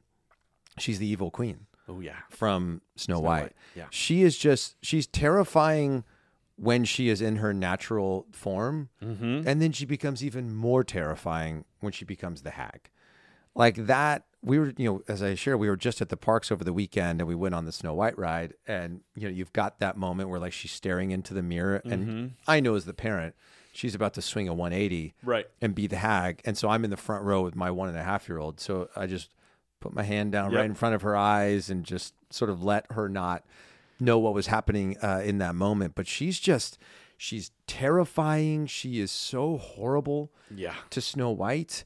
Um, you know, you had this like generation of these villains who were like the stepmom character or whatever, who were just horrible. You Yeah. know, to like Cinderella and uh, Maleficent was different, but like they were just going after this the real princess, the crown princess sort of situation, and the fact that she like wants to have Snow White's heart cut out, like. It Wow. just sends this poor huntsman like uh, I mean, she set the standard very high with being the first. the first one, they're like, what could she do that would just be horrible? I want to cut this girl's heart, Heart out, out. Yeah. because she All right- might be prettier than me. All right. Well, that didn't work. So Right. now I'm going to hunt her down and feed her this poison apple. I just think she's she's terrifying. She will stop at nothing. It seems like nothing else in her life matters, other than making Snow White's life horrible, or at least eliminating her Yeah. from the planet and as the hag and just how like slimy she is when she appears at the cottage and like gets her to finally eat the apple. She's she's terrifying and She really is. and she was played uh, actually voiced by uh, an actress named Lucille Laverne, which I just feels like such a such a great such a great Oh. Old name. school kind of name, yeah. It's really, really old school. And I was doing a little reading uh, into Lucille, and she actually was also uh, the voice of the old witch in the Silly Symphony Oh. short as well. So you know, did a lot of those were some of her, her earlier roles, and I was just like, oh, that's that's a really She's like, I do cool a lot story. of witch work. Maybe you know me. A lot of I'm, witch work. I'm the witch. But like, if you look up a photo of Lucille Laverne, like she's sort of dressed like Captain Hook. Uh, Ah, that tracks. doesn't that track? Yes. Like it's almost like they're like, oh, what should Captain Hook look like? Yeah. There's remember Lucille, the hat Lucille, she the used to evil- wear. I That- think let's I just think make it that. Oh, I think that's it for sure. But that's anyway, really that's good. Oh, uh, that's my number ten is the evil witch from Snow White. I love it. That's good. And it is scary. And I love Or Evil uh, Queen, excuse me. at uh, Disneyland how if you look at the above the like um the window, I guess, above the entrance to the Snow White ride, Yeah. every like 45 seconds or something, the curtains open and the evil witch is and up she's there. just sitting there. she's just she looking. refuses to Yeah. go away. It's so good. Yeah. Um, all right, my number nine is a uh, kind of a duo. It's the same character, but two performances of it. Okay. Both being equally good, uh, and that's the character of Hades. Ooh. So I'm going Hades from the film Hercules, voiced by James Woods. Yeah. So good. The animation of that is so great with the blue hair and how he just like stays very calm. He's very upset and then he yells. You know, it's just so great. I Yes. love that whole. And he has uh, he checks the box of you know lovable sidekicks. The you know the two um, like demons that Yep. you know help him out and are just terrible, but are really dumb. And his constant being like, "Oh my god, I'm working with." Idiots here, you know, is just great. And then the other performance of Hades is Cheyenne Jackson in the Descendants films. Oh, Uh, right. he plays Hades, who in the Descendant films, he is, I guess, would be married to Maleficent because he's the father of, uh, I don't know what her character name is, but Maleficent's daughter. okay. Um, I haven't watched played by any Dove of that. Cameron. You know, it's really great. And when your when your daughters get bigger, you're gonna uh, I don't know, maybe they'll move past it, but it's really enjoyable. The the music is really great. The movies were all directed by Kenny Ortega, who Mm. knows what he's doing. Um, yeah, the Descendants stuff is it's good. It's really fun. But Cheyenne Jackson plays Hades in I think the second one, and he has a great song with Dove Cameron about like being her dad, but like figure it out for yourself. I'm Hades, you know. I don't I don't need to teach you anything. you Right. Hmm. know. Um, but it's great. He's a- just Hades as a, as a character being a bad guy, really good. So that's my number nine. He's a Broadway guy as well, right? It is Cheyenne Jackson. What yeah. was he in? Uh, his big thing was All Shook Up, which was the Oh, like, okay. Elvis musical. Right. I, But then he was also Totally in see that. Xanadu and he's got that look. uh, yeah, yeah. That like Broadway Yeah, yeah. leading man, like Yeah. next to normal Yeah, yeah. sort of vibe. Yeah, he's Uh, great selection. Okay, so for me at number nine, I'm going to go a live action Mm. character. I'm going to go Captain Hector Barbosa from Pirates Ooh, of the that's a Caribbean. good one. Yeah, played by Jeffrey Rush. He's absolutely phenomenal in the role. Barbosa just is. He's he's terrifying, you know. I mean, he he's terrifying. Obviously, you know, Davy Jones is terrifying as well, and I was Yeah. torn between who I wanted to go with here. But when I think of like the OG villain, Yeah. in the Pirates of the Caribbean franchise, I think of Captain Barbosa, who comes back later in the story as well. Fun fact about Jeffrey Rush, you know, he's only he's one of only 24 people who have won the Triple Crown of acting. Meaning what? He's won, I think, uh, a Tony, an uh, primetime Emmy, and an Oscar. Oh, Yeah, that's cool. I didn't know that. I was like Yeah. looking. I was like, because I know Jeffrey Rush, but I was like, what's some fun factoids Yeah. about Jeffrey Rush? And I was like, oh, that's really cool. Only 24 people in the history of acting have done that. that's crazy. What a cool thing to say that you you have done. But I love Pirates of the Caribbean. I remember seeing it for the first time, and I think I went to a midnight showing or something like that when it came out, and was just immediately captivated. Being a huge fan of you know the ride growing up, and I just think you know Jeffrey Rush played that villain so perfectly. Uh, I mean, you could argue in a sense that maybe Johnny Depp. His character Jack Sparrow is a little villainous Sure, in it as well yeah. 'cause he's really out for himself. But I think the primary villain is Captain Barbosa, and uh, I have him at number nine. I love that. That is a really strong choice. And I like that we're sort of going outside of the box of because I have a few that are live action as well. And I think that's kind of fun because the Disney universe obviously is so enormous. Oh, Um, but this is exciting. All right. My number eight selection is a scary guy. Mm-hmm. Ooh, Scary. guy. Okay. Ooh, there's nothing redeeming about this guy. Okay. He's not funny. He doesn't have a good sidekick. Okay. He's just evil. He's just terribly scary and evil. And as I talked about last week on the podcast, this is from Hunchback of Notre Dame. And if you remember uh, the story about my kids literally crawling up the walls because they were so Yes. scared from this character. So I was like, he's got to be on the list. And that is Judge Claude Frollo, who is from Hunchback of Notre Dame. And uh, it's voiced by uh, the amazing actor Tony Jay, who is an old British actor. And he just had this beautiful, deep voice. And, you know, this character has a great song, that song Hellfire, which is all about like, I want to burn down the city, but I also kind of love Esmeralda and I kind of want her, but I want to kill her. Like it's it's so frightening. Yeah. And it's animated in a really kind of spooky way, about lots of low angles and big Oh, yeah. shadows and stuff. Um, but he has a beautiful voice. So it's like you love the sound of it, but it's just so it's so creepy. And you know, Right. he does all these things of like burning down Paris. Uh, he tries to kill Quasimodo when he's a baby and throw him down a he's well. horrible. Like Yeah. he's just a terrible, terrible guy. There's nothing really redeeming about him at all. But he's so scary, and I just love that voice so much. So my number eight selection was Judge Claude Frollo. I hadn't I hadn't thought about him as an option. That is terrifying. Yeah. Okay, so number eight for me is a character that I feel like if you were a, if you're a kid watching this film, this character is terrifying for you because it's so uh, relatable in a sense. It's not like some big scary adult. It's somebody that you could encounter on the playground. Yeah, It's someone someone you may have encountered on the playground already. yeah. and that is Sid Phillips Yes, I thought that's where you were from going. Toy Story, Yeah. voiced by Eric Von Detten. Oh, really? Remember Eric Von Detten? No. From like he was in a bunch of like the old like Disney uh, made for like TV. Yeah, yeah, made for movie. TV If you movies. saw like if I show you a picture of Eric Von Detten, Yeah. you go, "Oh, right, Wait, I'm gonna that look him guy." up. There he is. Oh, yeah. Yeah, he was in uh Escape to Witch Mountain. Yeah. Brink, he played Brink. Yeah, yeah. Remember Brink? Um, Princess Diaries, ton of stuff. Uh, he does not does not act anymore. Actually, he's like working in I don't know finance or something to that extent now. Uh, but Sid is Sid is terrifying. You know, like he's terrifying for the toys. Obviously, like if he's able to like strike that sort of fear into the heart of toys, like all you know everyone who lives at Andy's house being terrified of like going into Sid's yard and Yeah. how horrible that is and what he does to combat Carl and all the other experimentation he does and all the other sorts of toys. You know, you can imagine that if you went to school with Sid, he probably was like the kid that everybody Do you was think he scared was the of. bully to everybody, or was he like kind of the weird kid in the corner by himself? Or I don't both? know. I mean, if, I feel like when you wear a big skull on your shirt, Yeah. and he was so loud and brash because he was m mean to his sister too. And he also looked like he had hair plugs at the age of 12. Yeah, that was interesting. I wonder if that was just like they hadn't figured out the I think animation that was end the of early it. Yeah. animation of hair. like how do we how do we do a buzz cut? I don't know. Look at some guy who just came from Bosley, Yeah. and that'll that'll be your answer. Uh, but I just think you know, thinking of kids watching that, like Sid has got to be just this terrifying thing. One, because he's relatable, but two, like you've fallen in love with these characters, these Yeah. toys, and that he wants to like blow up Buzz and light Woody on fire and Yeah. all this sort of stuff. It's absolutely terrifying. So that's why I've got him at uh, number eight, Sid Phillips. I love that. You know, I actually have I bought a black hoodie that has the same skull that's on like skull and crossbones. Yeah.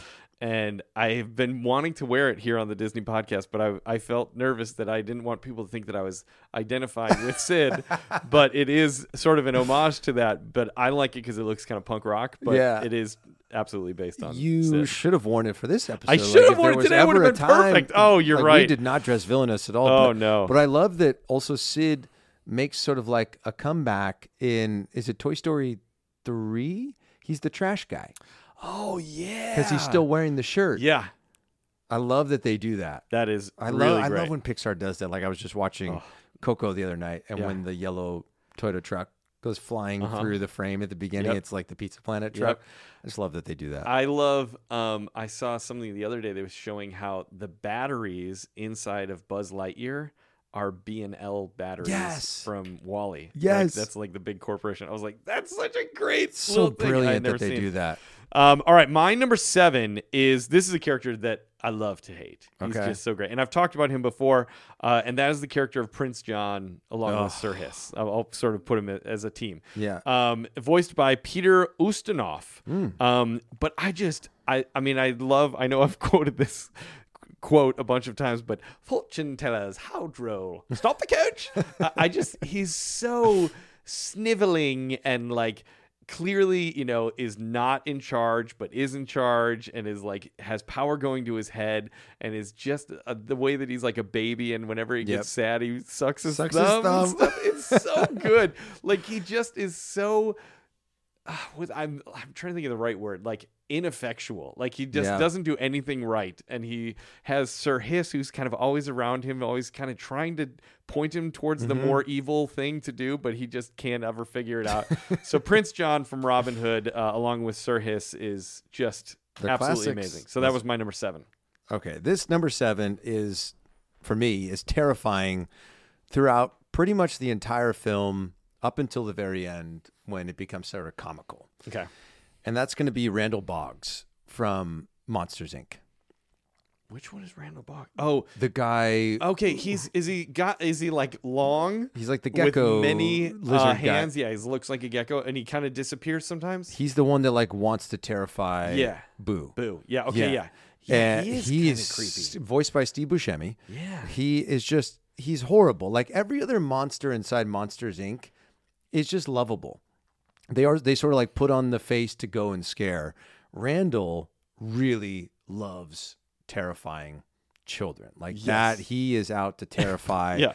And he wants to capture Boo when they find that she, you know, has, has made it in uh, to the other side. And just, you know, when he's trying to like hide her door forever so like she can't get back. Yeah. And he's just terrifying. And then, but then I love at the end when she's like slamming him on the head with the bat or whatever it is, Yeah. and he just like keeps like shape shifting because you Yeah. know, he blends in with like Yeah. uh, all the uh, like wallpapers and stuff. He's just he's terrifying, and he is just the fact that he is out to get this little child, and he just loves terrifying children that much. Um, yeah, that's terrifying. yeah to me. you know he w- i remember exactly when you're talking because i haven't seen monsters inc in a while but i remember it was that thing that disney does really well where most of monsters inc is not scary at all Right. right even though it's about like monsters and like scaring kids it all is from an audience's point of view very tame and nothing's very scary but they have that character and they just ramp up like so slowly but then at the last second they kind of like turn the Oh, level yeah. like like really to evil, but then by having the comedic sort of like hitting him on the head, it's like everything's okay. We're all okay, and just Yep. the way the sort of managing of a character in that way Yeah. is something that Disney does so well where they can make you truly like nervous and scared, but not for too long, you know, from a kid's point of view. 100%, And yeah. that's, you know, a lot of, you know, other companies who don't have necessarily the responsibility of Disney being sort of wholesome can make, you know, some of the Harry Potter movies and stuff like those are scary Oh, yeah. scenes and they're not like but everything's okay. They're like legit, legitimately scary stuff. hundred and percent, Disney yeah. does such a good job like with characters like that of sort of making them just scary enough to make you as a 7-year-old like be uncomfortable but then everything's okay. yeah, and then you've got that nice balance also of when he's being terrifying that you have Sully Yeah. and Mike, like you know, Like, Mike come being on, comedic, this is- but then Soli being the protector. Like Yeah. you've got that balance of like, well, as long as Soli's there, Randall's not going to be able to get to Boo, Yeah. and then you, Mike Wazowski does something ridiculous, Yeah. and then you laugh. Yeah. You know, it's just that perfect Yeah. balance of emotion. So yeah, for me, and number number seven, Randall Boggs. I love it. Um, all right, this is my number six. This is an all-time, all-time great. Okay. Eas- easily could be in the top five. Ursula. I mean, voiced by the amazing Pat Carroll Yeah. from Little Mermaid. Great songs, you know, "Poor Unfortunate Souls." Mm. Oh, what a great song! Yep. Um, the great sidekicks with the two uh, Flotsam and Jetsam, the Yeah. eels. You know, with the one they each have one ye- uh, yellow eye Yep.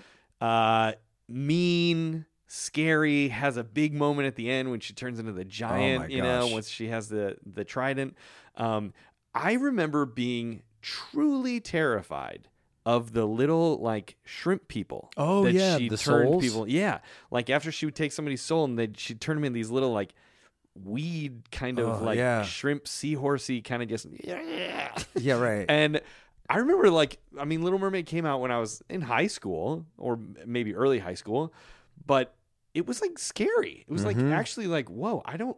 Could somebody like do that to me? Like, could I be turned into one of those if I did something wrong? right. And and she was so scary, but in that great way, just like the way that she moved and the way they animated all those big legs and just kind of like, Oh God, she's like terrifying. moving quickly through like at the frame and then obviously poor unfortunate souls we should this is not a music episode but let's listen to just a tiny little bit of poor unfortunate souls because it's just so tasty Yeah.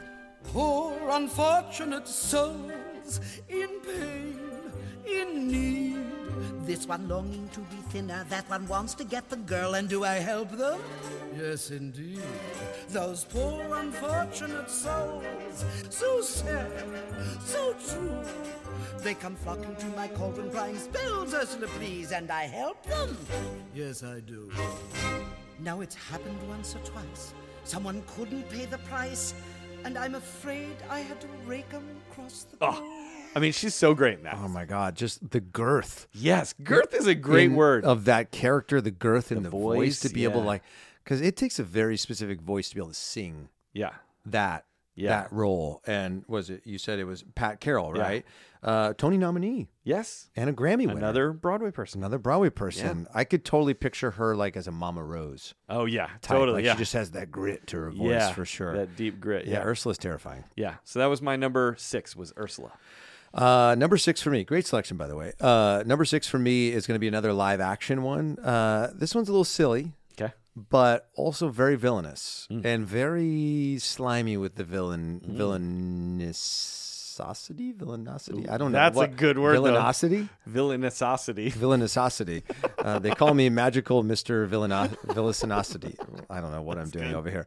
Uh, I'm gonna go Jack Frost from Santa Claus Three, That is a great one. played by Martin, Martin Short. Short, yes. he is just so That is a great one. sneaky. Yeah, yeah. and and his goal of like turning the North Pole into this like cash Commercial, cow yeah. commercial situation and the way that that he works like there's that great exchange that he has um I think it's is it with um oh my gosh it's with Scott's wife's it's the mother-in-law where she's like oh, um, she's played by singing- um, oh, what is her uh, name iconic actress Anne Margaret. and Margaret. Yep. And she's like, chestnuts roasting on an open Yeah. fire. Yes. Jack Frost nipping. And he goes, ooh. ooh. Sing it again. No, there's the last part. Jack Frost nipping at your nose. Yeah. He's just like, he's so slimy and he's just turning everybody against everybody, Yeah. trying to figure out the way to get to the globes and how he can uh, get uh, Scott to become Scott again and not Santa Claus anymore to say, I wish I'd never become Santa Yeah. Claus. Now he's hiding the globe and then Yeah. he brings it out. He's just so sneaky, so slimy. Uh, and that's why I've got Jack Frost at number six. I love that. And also, big shout out to the costume slash makeup department for that character. Yeah. Because they did such a cool job of making his hair look like it was icicles, but it still was like styled. Yes. And his face was that kind of light blue. It's, that was It great. was, it was, That's and a great who else choice. could play that? Oh, other Martin than Martin Short? Just the greatest. Maybe one of the more underrated comedic actors 100%. of our time.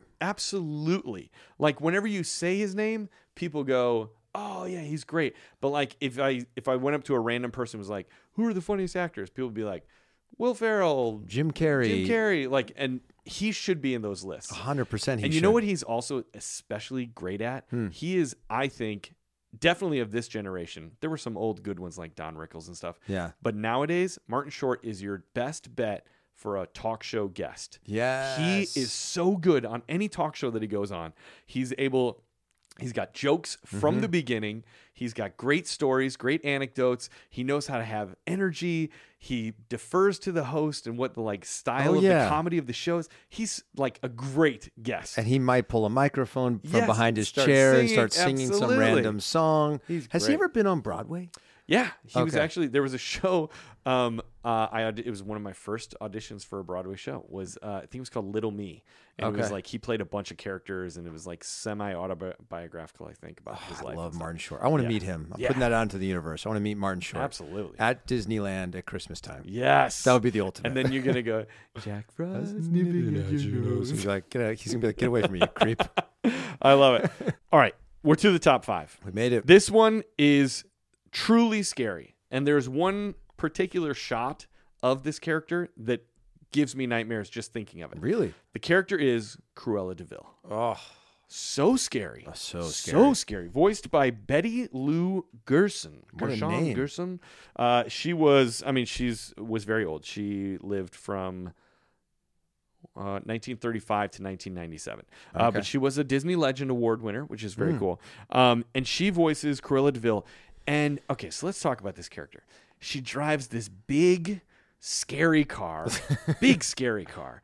And she has this big mink coat. She's got the white and the black hair. She's got the cigarette and the long, like, cigarette holder. And she's always ashing all over people. and yeah. she always has smoke all around her face, and she just seems like dirty and scary and rich and insecure Dirty and scary and and and just like everything makes your skin crawl. And then they have that amazing song, not that she sings, but Right. that Roger sings, Cruella DeVille, describing her as like, at first you think Cruella is the devil, but after time has worn away the shock, you come to realize you've seen those kind of eyes watching you from underneath a rock. You know, like she's just described as just being the worst. Yeah. Um, so that she is by far one of the scariest, scariest villains, in my opinion. And the shot that I'm thinking of is there's near the end of the movie.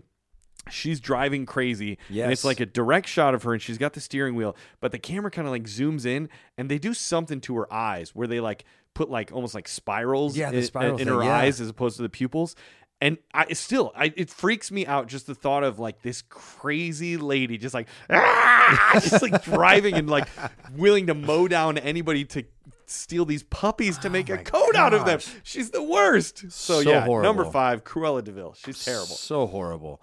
Uh, that's a great selection. I mean, did I tell you, uh, Emerson, the first time we ever took her to Disneyland and she like met Mickey? It was towards the end of the day. That was a really great experience. I'll post photos of that on our, our Patreon page so people can see when Emmy first met Mickey and I've got like bloodshot eyes. Yeah. I'm just crying everywhere. And then Pluto was right around the corner.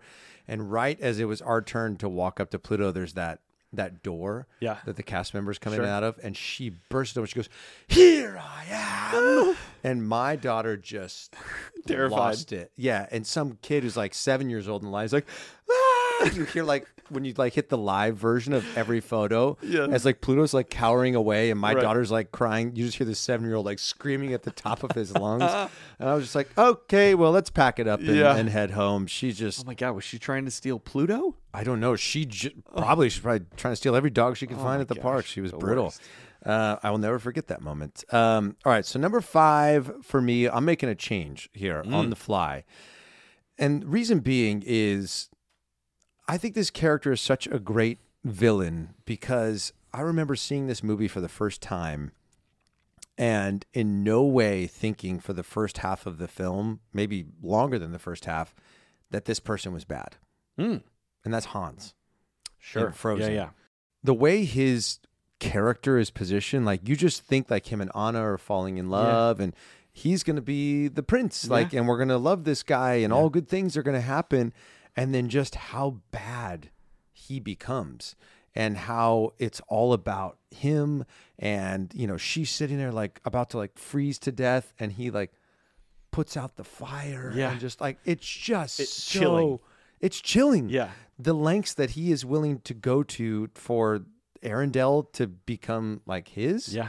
it's just horrible and it's like it is that turn because when you think about disney movies for the most part the villain they establish them as a bad guy or From a the bad get. person Yes. from the drop you're like that person is bad i know it but hans it's like this long con with him and then they just hit you with it Yeah. right at the end you're like you got to stop this guy Yeah. he's horrible He's He was gonna- the villain the whole he time. was the- how did i not see this coming you know yeah. like it's like a great mystery sort Yeah. of sort of film and so i just think that that turn is what makes him such a dramatic villain is that Yeah. we were able to be i personally was just was hoodwinked Yeah. you know for Well, I 45 mean, he minutes has to an that, hour Like great song of um the um what is that song?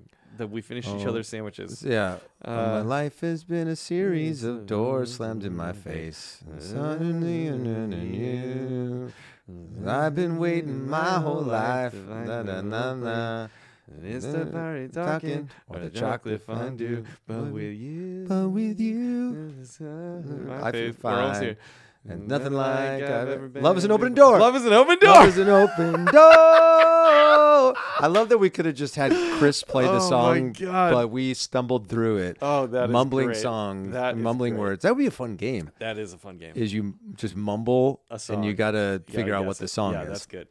Um, that is Anyway, a great I think choice. He, I think he's a great villain. Yeah. So love Hans that. at number five for me. Um, and you know what I w- have never done, but I wonder it would be fun to go back and watch Frozen. Hmm. Is I wonder if there are any signs that he is gonna make that turn. gotta be. that you don't like. We didn't notice, but like upon rewatching, that you can Right. see something. I I don't. I can't think of anything. Neither but can I. If you uh, listening to this or watching this know of like, oh well, there's a moment in the first act where you know he does this, and it's a. A, you know, a sign that he's going to Hmm. turn. Uh, I'd love to know that.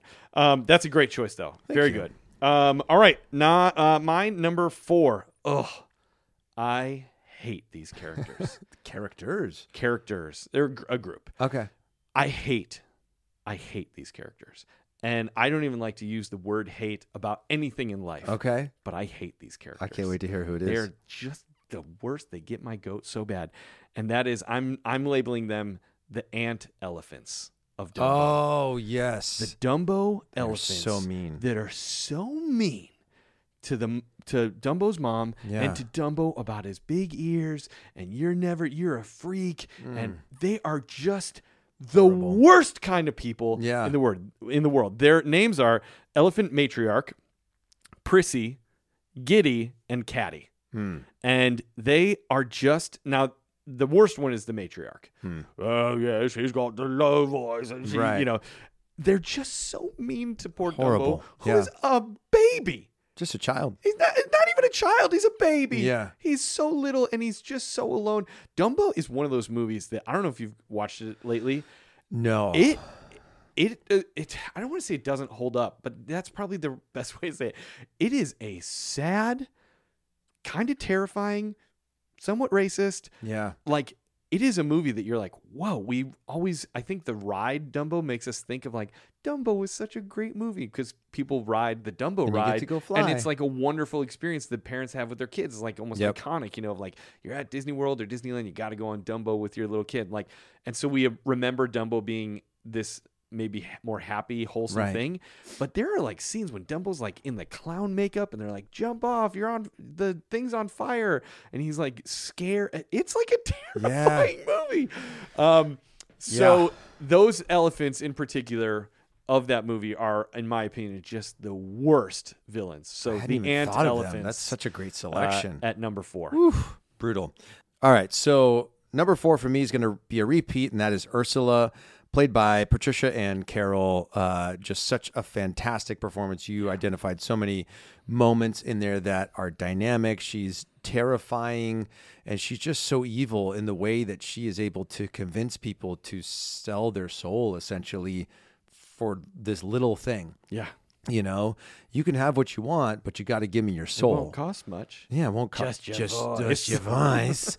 um, she's terrifying, Yeah. and I think even like Disney knows how terrifying she is because if you go on the Little Mermaid ride, like she's got like one little moment where you see Ursula, Yeah, and then now kiss the girl, Yes. like blah blah blah, and then she's sinking in the water, and Yeah. that's sort of the end of it. But she like in the framework of the story, she's terrifying. I mean, that's why when we were talking about like a fantasy football team, like who would you want your defense to be? Like eleven Ursulas sounds like the most scary thing. think about all those out to get your soul and all with those arms. all those arms. Just like how do you get away? Yeah. Like, and she's just so big Yeah, she just feels like I don't know if there are octopuses that are that big in the world, but Yeah. she seems like the largest octopus that's ever existed. Also, I've never thought about this until just in this moment, but how cool of an animation style of her. So she's essentially an octopus from the chest down. Right. Right. But then she's kind of almost a human form above that. And then her octopusness sort of is like her dress almost, but then it like becomes Right. her legs. But then she also has two regular arms. And That's a then good she's, point. and I've like, I just never have really thought of the anatomy of Ursula. So she has ten arms. So she actually has ten arms. So our math Whoa. was incorrect. She's even better on Um, defense. Yeah. And but like that's such a cool idea. Like I don't know if Ursula is a character from the original Hans Christian Andersen. Uh, I I don't know. Hmm. Um, Neither do I. But yeah, she's the way that they animated her is so Yeah. interesting. She's like the the centaur, but Yeah, terri- yeah. the terrifying version of it. Yes, an underwater centaur. Oh yeah. God, no thanks. Uh, Ugh. Maybe that's how they pitched it. Yeah. Imagine like an underwater centaur. What Yeah. would that be like? An octopus. I love uh, that. But yeah, Ursula is just absolutely terrifying, and she's just wants nothing but what she wants, and she's willing to do whatever Yeah. Mm. necessary to get it. So that's my number four. Scary, scary. Yeah. Um, all right, my number three. This is a villain who has somewhat redeemed himself. Okay. And so, because of that, he's now very lovable. And a Okay. lot of people love this guy. Uh, and this is my first live action. Now, because obviously we have all of the, you know, Disney stuff, you have the Marvel stuff, you have the Ah, Star are Wars you stuff. including that? So, Yeah. I was including all of that in the Disney universe. Okay. So, this is a Marvel character. I'm going with Loki. Ooh. Do you know much of the Marvel world? I so I set off, and I feel like we have to do a countdown of like Marvel Yeah. specific at some point. Is that I had seen like some of the movies here and there, really loved Iron Man, Yeah. but like never really sat down and one watched all of them or really paid mind to like how the stories intersect. Oh, yeah. And then in the pandemic, you're sitting at home. I got Disney Plus. My wife and I like looked up online the best order Yeah, the best way to watch it. to yeah. watch them, and we did it. And Yeah. we went from beginning all the way, you know, through It like is amazing. Avengers. Yeah. it is an amazing experience. We also during the pandemic as a family, we like watched everyone from Iron Man to the end. Yeah. And the character of Loki, uh, who appears, I think, in the first Avengers movie, um, and is the villain, uh, is just so great. He's the brother of Thor. He shapeshifts. Yeah. He lies, and it's played by the amazing actor Tom Hiddleston, who Yes. is probably one of the best actors working today. If you really, and I'm saying this as a fellow actor, like he, the craft that he does, not only in the character of Loki, but other um, films that he's done, he is an expert craftsman in Hmm. the art of acting. Just he is he's so so so good. But this character of Loki, he's so iconic with it and he just is like slimy and he lies to you but he has that look of like I'm not lying to you. Wait, you lied to me before. I'm not lying to you this Yeah, time. brother, I And have. I, I, I will Yeah. never lie again. And Yeah. okay, I'll believe you this time. I lied. It's Right. like he just is like he's always deceiving people, but he tells you he's not. He's so lovable. Uh, by by the time that he, you know, the sort of Avengers movies finish, and if you've been watching the Loki series, which season two will be coming out pretty soon, Mm-hmm. uh, it's a great series, and he just is so cool in it. And they got all these variants, but I, I just think the the character of Loki is is a really fun villain to sort of like hate and then kind of love.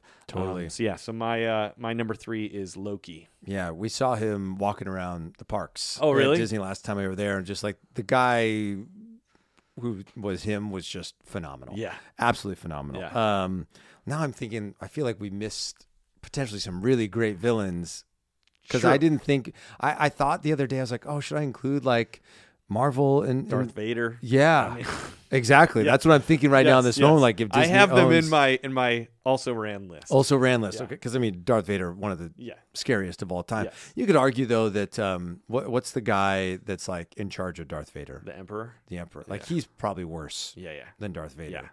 Yeah, definitely. because he made Darth Vader. Yeah. and he's just all out for himself. He's like, yeah, kill your son. Um, all right, so number three for me, this is going to be a lovable villain. It's going to be Captain Hook. Oh yeah. Captain Hook uh, is hysterical, but also scary. Like there, there are moments where like Captain Hook is legitimately scary, and you feel like he's out to get these children. Like he is, he is horrible. But then, then he, you know, encounters his kryptonite. You know, in in the croc. And there's just so many hysterical moments. You know, him and Smee together are absolutely brilliant. Um, he's just so silly. Uh, but it, it is the perfect balance of like silly and terrifying with Captain Hook. And as we've talked about before, like the connection between like Captain Hook and the father, and is this really a dream? And is like dad, the the character of Captain Hook in the dream? Who knows? But you know, voiced by Hans uh, Conried, who just did a- an absolutely brilliant job uh, playing not only the father character but Captain Hook as well, Yeah. and um, just the idea of this person who's trying to like he's really just out to like steal joy is, is really w- what feels like he's out to do, but he still has this childlike aspect to him as well, and it almost feels like Captain Hook is like conflicted as a as a human because it's like maybe he sees in Peter, may, maybe that's the story. There is like he sees in Peter like all this childlike joy that he misses within himself, but, but because he can't find it Yeah. in himself, he's like, well, I'm just gonna steal it from these Captain kids, Hook or I'm would be gonna a eliminate great them. candidate for therapy. Hundred percent. Yeah. So Captain Hook, if you're listening, if you want to come out on the show and, and air your, your issues, we'd love to have you on. But yeah, uh, number three for me is going to be Captain Hook from Peter Pan. I love that. That's uh that is a great choice. Uh, my number is this my number two? number two, oh my Oh, yeah, gosh, top this two. is my number two. I'm all. This is also a duo. Okay. I'm including a duo. It's really one, but you gotta at least talk about his pal. Okay. Um, and this is gonna be Gaston. Oh. Gaston is so great, voiced by Richard White. okay. Um, who I am sort of like unfamiliar of what that guy has done. It says that he's been uh, in Broadway shows, um, but he just had that great voice of the good-looking guy. You know, he just was so full and baritone with like even just his speaking voice is so great. And then obviously LeFou, um, who's voiced by a guy that I know named Jesse Corti. We should have him on the show. Really? He uh, he goes to a church that I used to go to, and we became friends. And he's still an actor, um, but he was the voice of, of Oh, LeFou wow. in the in the Beauty and the Beast movie. Amazing. Um, but Gaston checks so many boxes for me: evil, scary, uh, great hair. Great Has a hair. great Yep. song. I mean, the song Gaston is like so great, and even his like stuff in the opening of you know when he's like, "That's the girl that I'll marry," you know, all that Yes, stuff yes, is yes, yes. great. um, and then he has like a truly scary moment when he's about to kill the beast and his hair is now kind of like all wet and it's like in Yeah. his face and he just like the animators make his features just go from this like bravado kind of like I'm full of myself to like I'm truly an evil, terrible human. And it's Yeah. like just a moment, like we were talking about with the um Rodney Rodney from uh Monsters Inc. Is that what it was? Oh, uh, uh, Randall. Randall. Yes. Um of like so he's not really scary until there's a moment when he's scary, but then it's everything's It's like handled. you see his his spirit. Yes. in that moment that he's been able to keep this facade up for so Mm-hmm. long and then all of a sudden you see like really what is at the core yeah. of that human Yeah. and it's expressed through his He, eyes w- he would also be a good candidate for therapy. i feel like a lot of these villains might be really would be. that'd be a really interesting No, that'd be a group great therapy Oh my god, that would be a great idea for a show. That Disney should do. You could do it as an animated show, and it's like group therapy sessions with villains, and they're all just working out their daddy issues, Yeah. their you know insecurity issues, why their they have an issue with codependency these issues. princesses Yeah, yeah. like what is that yeah Oh, that, that's that'd be actually a really, great really show. funny That's a or an great idea. snl sketch Yes. one, one of the That two too. so That- keenan you know i Yes. know you love this show Yeah. i want to see this on snl in the next couple weeks uh great selection uh number two for me is going to be you know, a character from one of my favorite Disney movies of all time, one of my favorite movies from childhood, uh, and that is Jafar. I just think Jafar is evil from the drop. You just know that bad things are coming.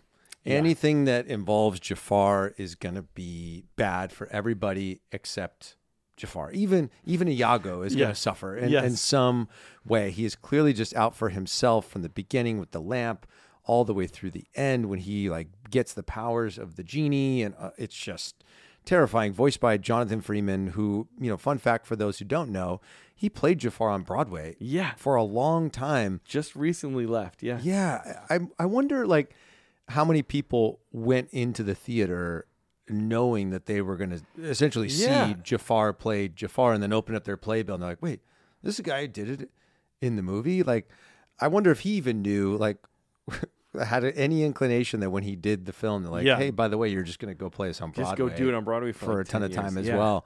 Um, and he was just as great. I saw it, you know, on Broadway a few years back, and uh, he was obviously fantastic. He knows the role, knows Yeah. how to play it Yeah. perfectly, and I wonder if like whoever the resident director of Aladdin is, if they try to give him notes, he's like, mm, actually, no.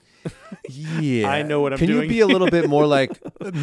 Me in yes, the I would. film. I would be love to be more like me. Uh, but yeah, I just think Jafar is is terrifying, and, and in the end, when he just becomes like so like the snake. Yeah. At the end, you're just like, this is it. Yeah. this is the end for everybody. I don't know how we're going to get out of this thing. And Genie's locked in his chains, and it's just like everyone's going to lose. Jasmine's dying in the quicksand. and- Every every Yeah. everything's done, and Yeah. he's going to win. And then he doesn't. And doesn't he then get even bigger because when he asks to become a genie, he goes from being like the snake when he's like the most powerful wizard in the world. Yes. And then his next thing is like make me a genie, which is I can do anything. And then he gets like all muscly and ripped, but you know, then But goes then he's into the- huge. yeah. But then he could be put back in the lamp, which Yeah. is sort of like his Yeah. his kryptonite. Yeah. But yeah, I just think Jonathan Freeman does a fantastic job. Uh, that there's just so much tension in those last couple like moments in the Yeah. film Oh, yeah. before he be, you know gets put into a lamp, and then Yeah. we never hear from him again until he gets his follow up movie. But uh, but yeah, I just think it's absolutely brilliant and terrifying, and there's nothing redeeming No. about Jafar No. whatsoever. He's, he's terrible. And actually, Jafar made a surprise appearance when I was at Sweetheart Night. Oh really? Like, didn't expect a Jafar to Yeah, be yeah. there, but we were at this like royal ball thing where Yeah. all like the characters were dancing to this big band. And then like there's this show element, and all of a sudden, like they're like, Jafar's like, wait a second. And everyone like turns around. He's like standing in the middle of this like hedge. Right. And he goes, You know what? I think we need some merriment. And then like this song starts What playing an odd choice. it was to so have odd that, it was line. like Jafar. Right, yeah. And I don't know where he went from there, but like he made it he had like the full on like staff with Yeah, the yeah. cobra on it. It was it was terrifying. That's so Uh, funny. But then he disappeared and we all just danced away. Did you ever see Aladdin at the Hyperion Theater at Disneyland? The show? Yeah, yeah, yeah. Um, which was great. It really was great. It was they, good, yeah. They did a good job. I mean, and that was open before the Broadway production, so they learned a Right. lot for the Broadway production from that. Um, but that had that crazy thing at the end with that snake that was like the whole size of the entire stage. Terrifying. And I remember like little kids screaming because it was so scary. Um, that is a great choice. Jafar is true evil. I wonder if I hate him so much because I'm terrified of snakes. That would probably like snakes is genuinely one of That my would probably aid to fears in life. And when Yeah. he becomes that Make it big like worse. cobra at the end, I'm like, nope, it. Done. I'm good, I'm Done. out. Anyway, so that's my number two, Jafar. I love it. I wonder if we have Um, the same number one. I have a feeling We don't. we don't. Nope, because Did my you- number one has already been said. Oh, fun. Um, now I I kind of had two for number one. Okay. and one's kind of a joke, um, and one's real. Uh, my number one, this th- this is a person who, a character who steals joy, Hmm. who wrecks magic, who just takes the good things and turns them bad, Okay. and that's Bob Chapek. Dude, I literally was like racking.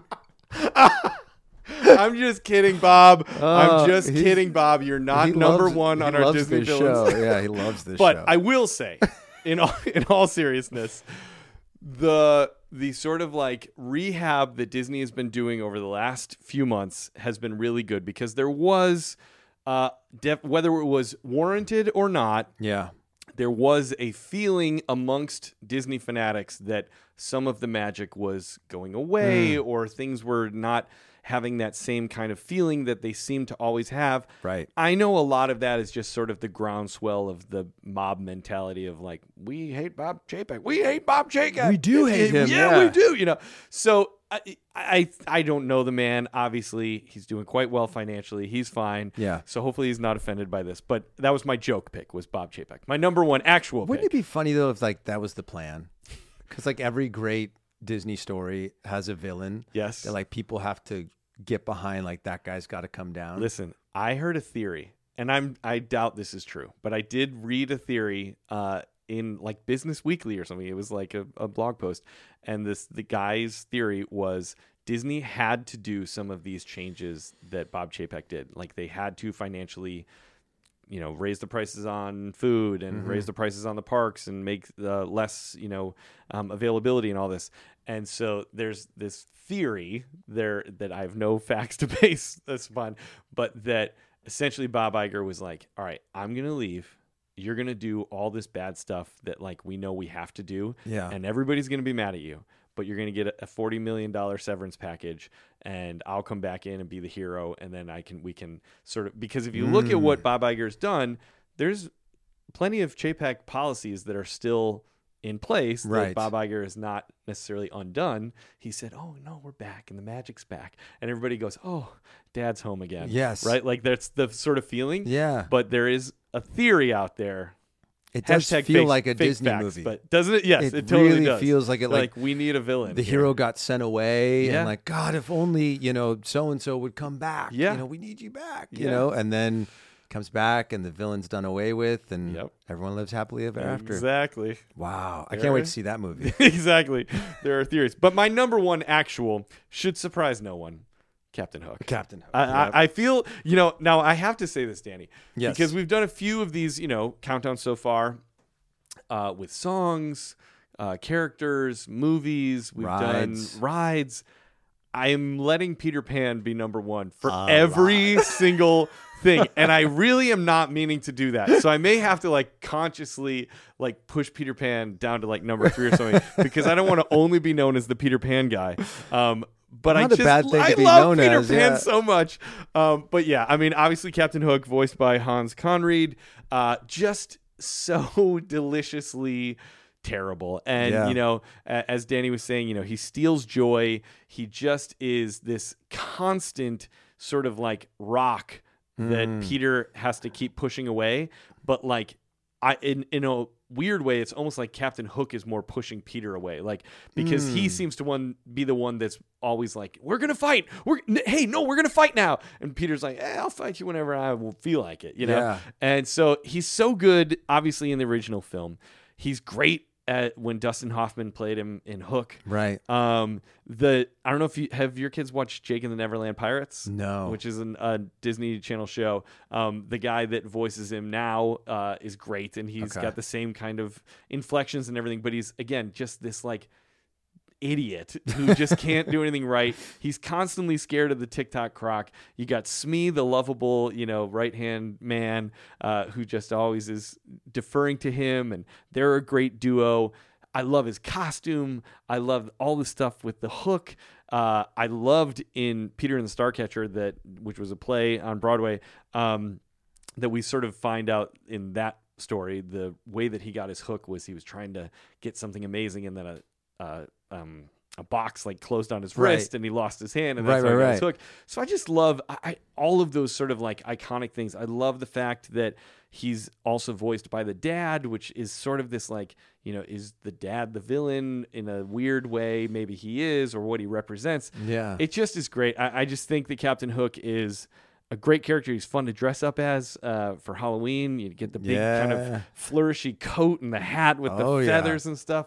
It's just great. So my number one best villain uh, is Captain Hook. I love that you're the Peter Pan guy. I know. I feel like we need to maybe swap our pictures that hang behind To us put here in the the Peter Pan over studio. here. And I got to be honest, that was a mistake. I meant for yours to be, or Peter Pan to be on your side, and then I realized I put them in the wrong frames because they're they're different. Oh, And gotcha. I wanted it Yeah, to yeah. match on either side. I was like, oh crap.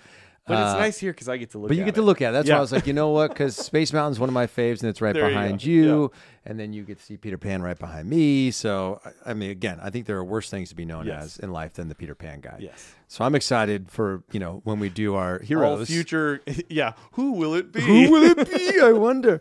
Uh, okay, so this number one for me. And before I get to this, uh, just want to remind everyone if you're not following us on social media, please do so. We are at Disney Countdown Show on Instagram and TikTok, at Pod Disney on Twitter, and at Disney Countdown on Facebook. And if you're loving what you're hearing, please make sure to rate and review. That's what ensures more people find our show. And if you're really, really loving it and you want to connect with Eric and I on a one on one basis, we are on uh, Patreon. You can uh, click the link in the episode notes, and that'll get you to our Patreon where you'll get episodes before anyone else. You also get bonus episodes that only subscribers to the show get, and you get to be a part of this private community of people who are Disney obsessed, just like you. It's a really, really special place to be. And people have already been like messaging, like, "Oh, should we do like a meetup, or can we do like a Disney Peloton ride?" Oh, Somebody that's messaged awesome. the other day, like, "Let's do one of the Cody I'm down Rigsby for rides." And that. I was like, "Done." Yeah. Um, but yeah, that, that's a good place to connect with more people like you, and that's really what we're about here is community. So please uh, make sure you check that out. Uh, and without any further ado, uh, I'm going to get to who is arguably the most evil villain, I mean, maybe in movie history, Scar. Yeah, Hmm. it's a good Scar is one. That's bad. a good one. S- the person who will kill their brother Yeah, just so they can become king, but also become king and like change the way that everything has been Ruin and the everything. balance, like ruin everything. Yeah. Like for for what? Like Yeah. what really is Scar's motivation other than Power. just power and just evil? Yeah. He's just evil. Yeah. And then he wants to kill Simba Yeah. like a child. He wants to kill his brother and his nephew. yeah. It's just horrible. And then even when he doesn't kill him, but just makes him think that he killed his father or that it was like Oh my his gosh. his fault. Like, oh, to put that on a kid. It's terrible, absolutely terrible. I just think like there's no again. We we brought this up a lot on this account. I was like, there's no redeeming qualities. Yeah. A few of these people, like Jack Frost, you kind of like Sure. a little bit, and Captain Hook, you kind of Sure. kind of like him a little bit. Um, but Scar, it's just he's just all bad. I, I we're taking Emerson to see the stage production of Lion King Yeah. at the Pantages here in a few weeks, and I just I'm already thinking about the Stampede Right. already. Like I, I remember when I saw the stage production for the first time, and like that scene was coming, I was like, okay, well, here's my time to Yeah. cry. Yeah. because it's just your your heart breaks. Well, the emotion of the moment, yeah, the plot, what happens plot wise, and then that music is so scary, and you have the strings like kind of just like Yes. and so the tension is super high. Oh, and then terrible. and then Mufasa has a chance to live, yeah. and he's like, long live the king.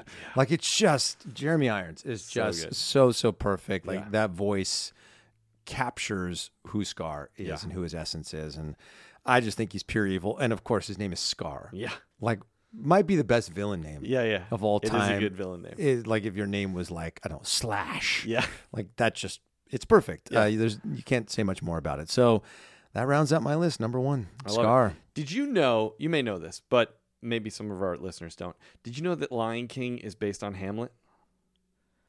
Maybe I'd heard that. It is hundred Somewhere, yeah. percent the story of Hamlet. Yeah. So essentially, Hamlet is my father was killed by my uncle, Hmm.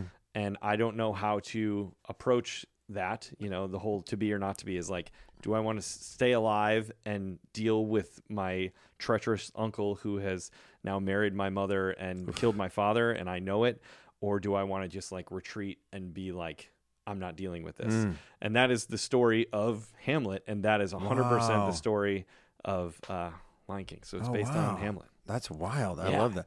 Not to be mistaken with Omelette, the musical Correct from something rotten. from Something Rotten. Um, all right, this was a great list. I I, I had a lot of fun with this one. Me too, so yeah. uh, and we do have some great selections that are going to be in the Patreon bonus episode um, because these were just the ten best, but there's a lot of fun ones. of that- villainosity A lot coming of up. villainosity coming up. um, so thank you so much for listening. Uh, we're going to close this one out the way that we do on every episode of the Disney Countdown Show by singing D.I.S. See you real soon. N E Y. Why? Because we count down. Disney Countdown Show. Bye, everybody. We'll see you on the next one. Bye bye. See ya. That was a good one. Yeah, that was fun.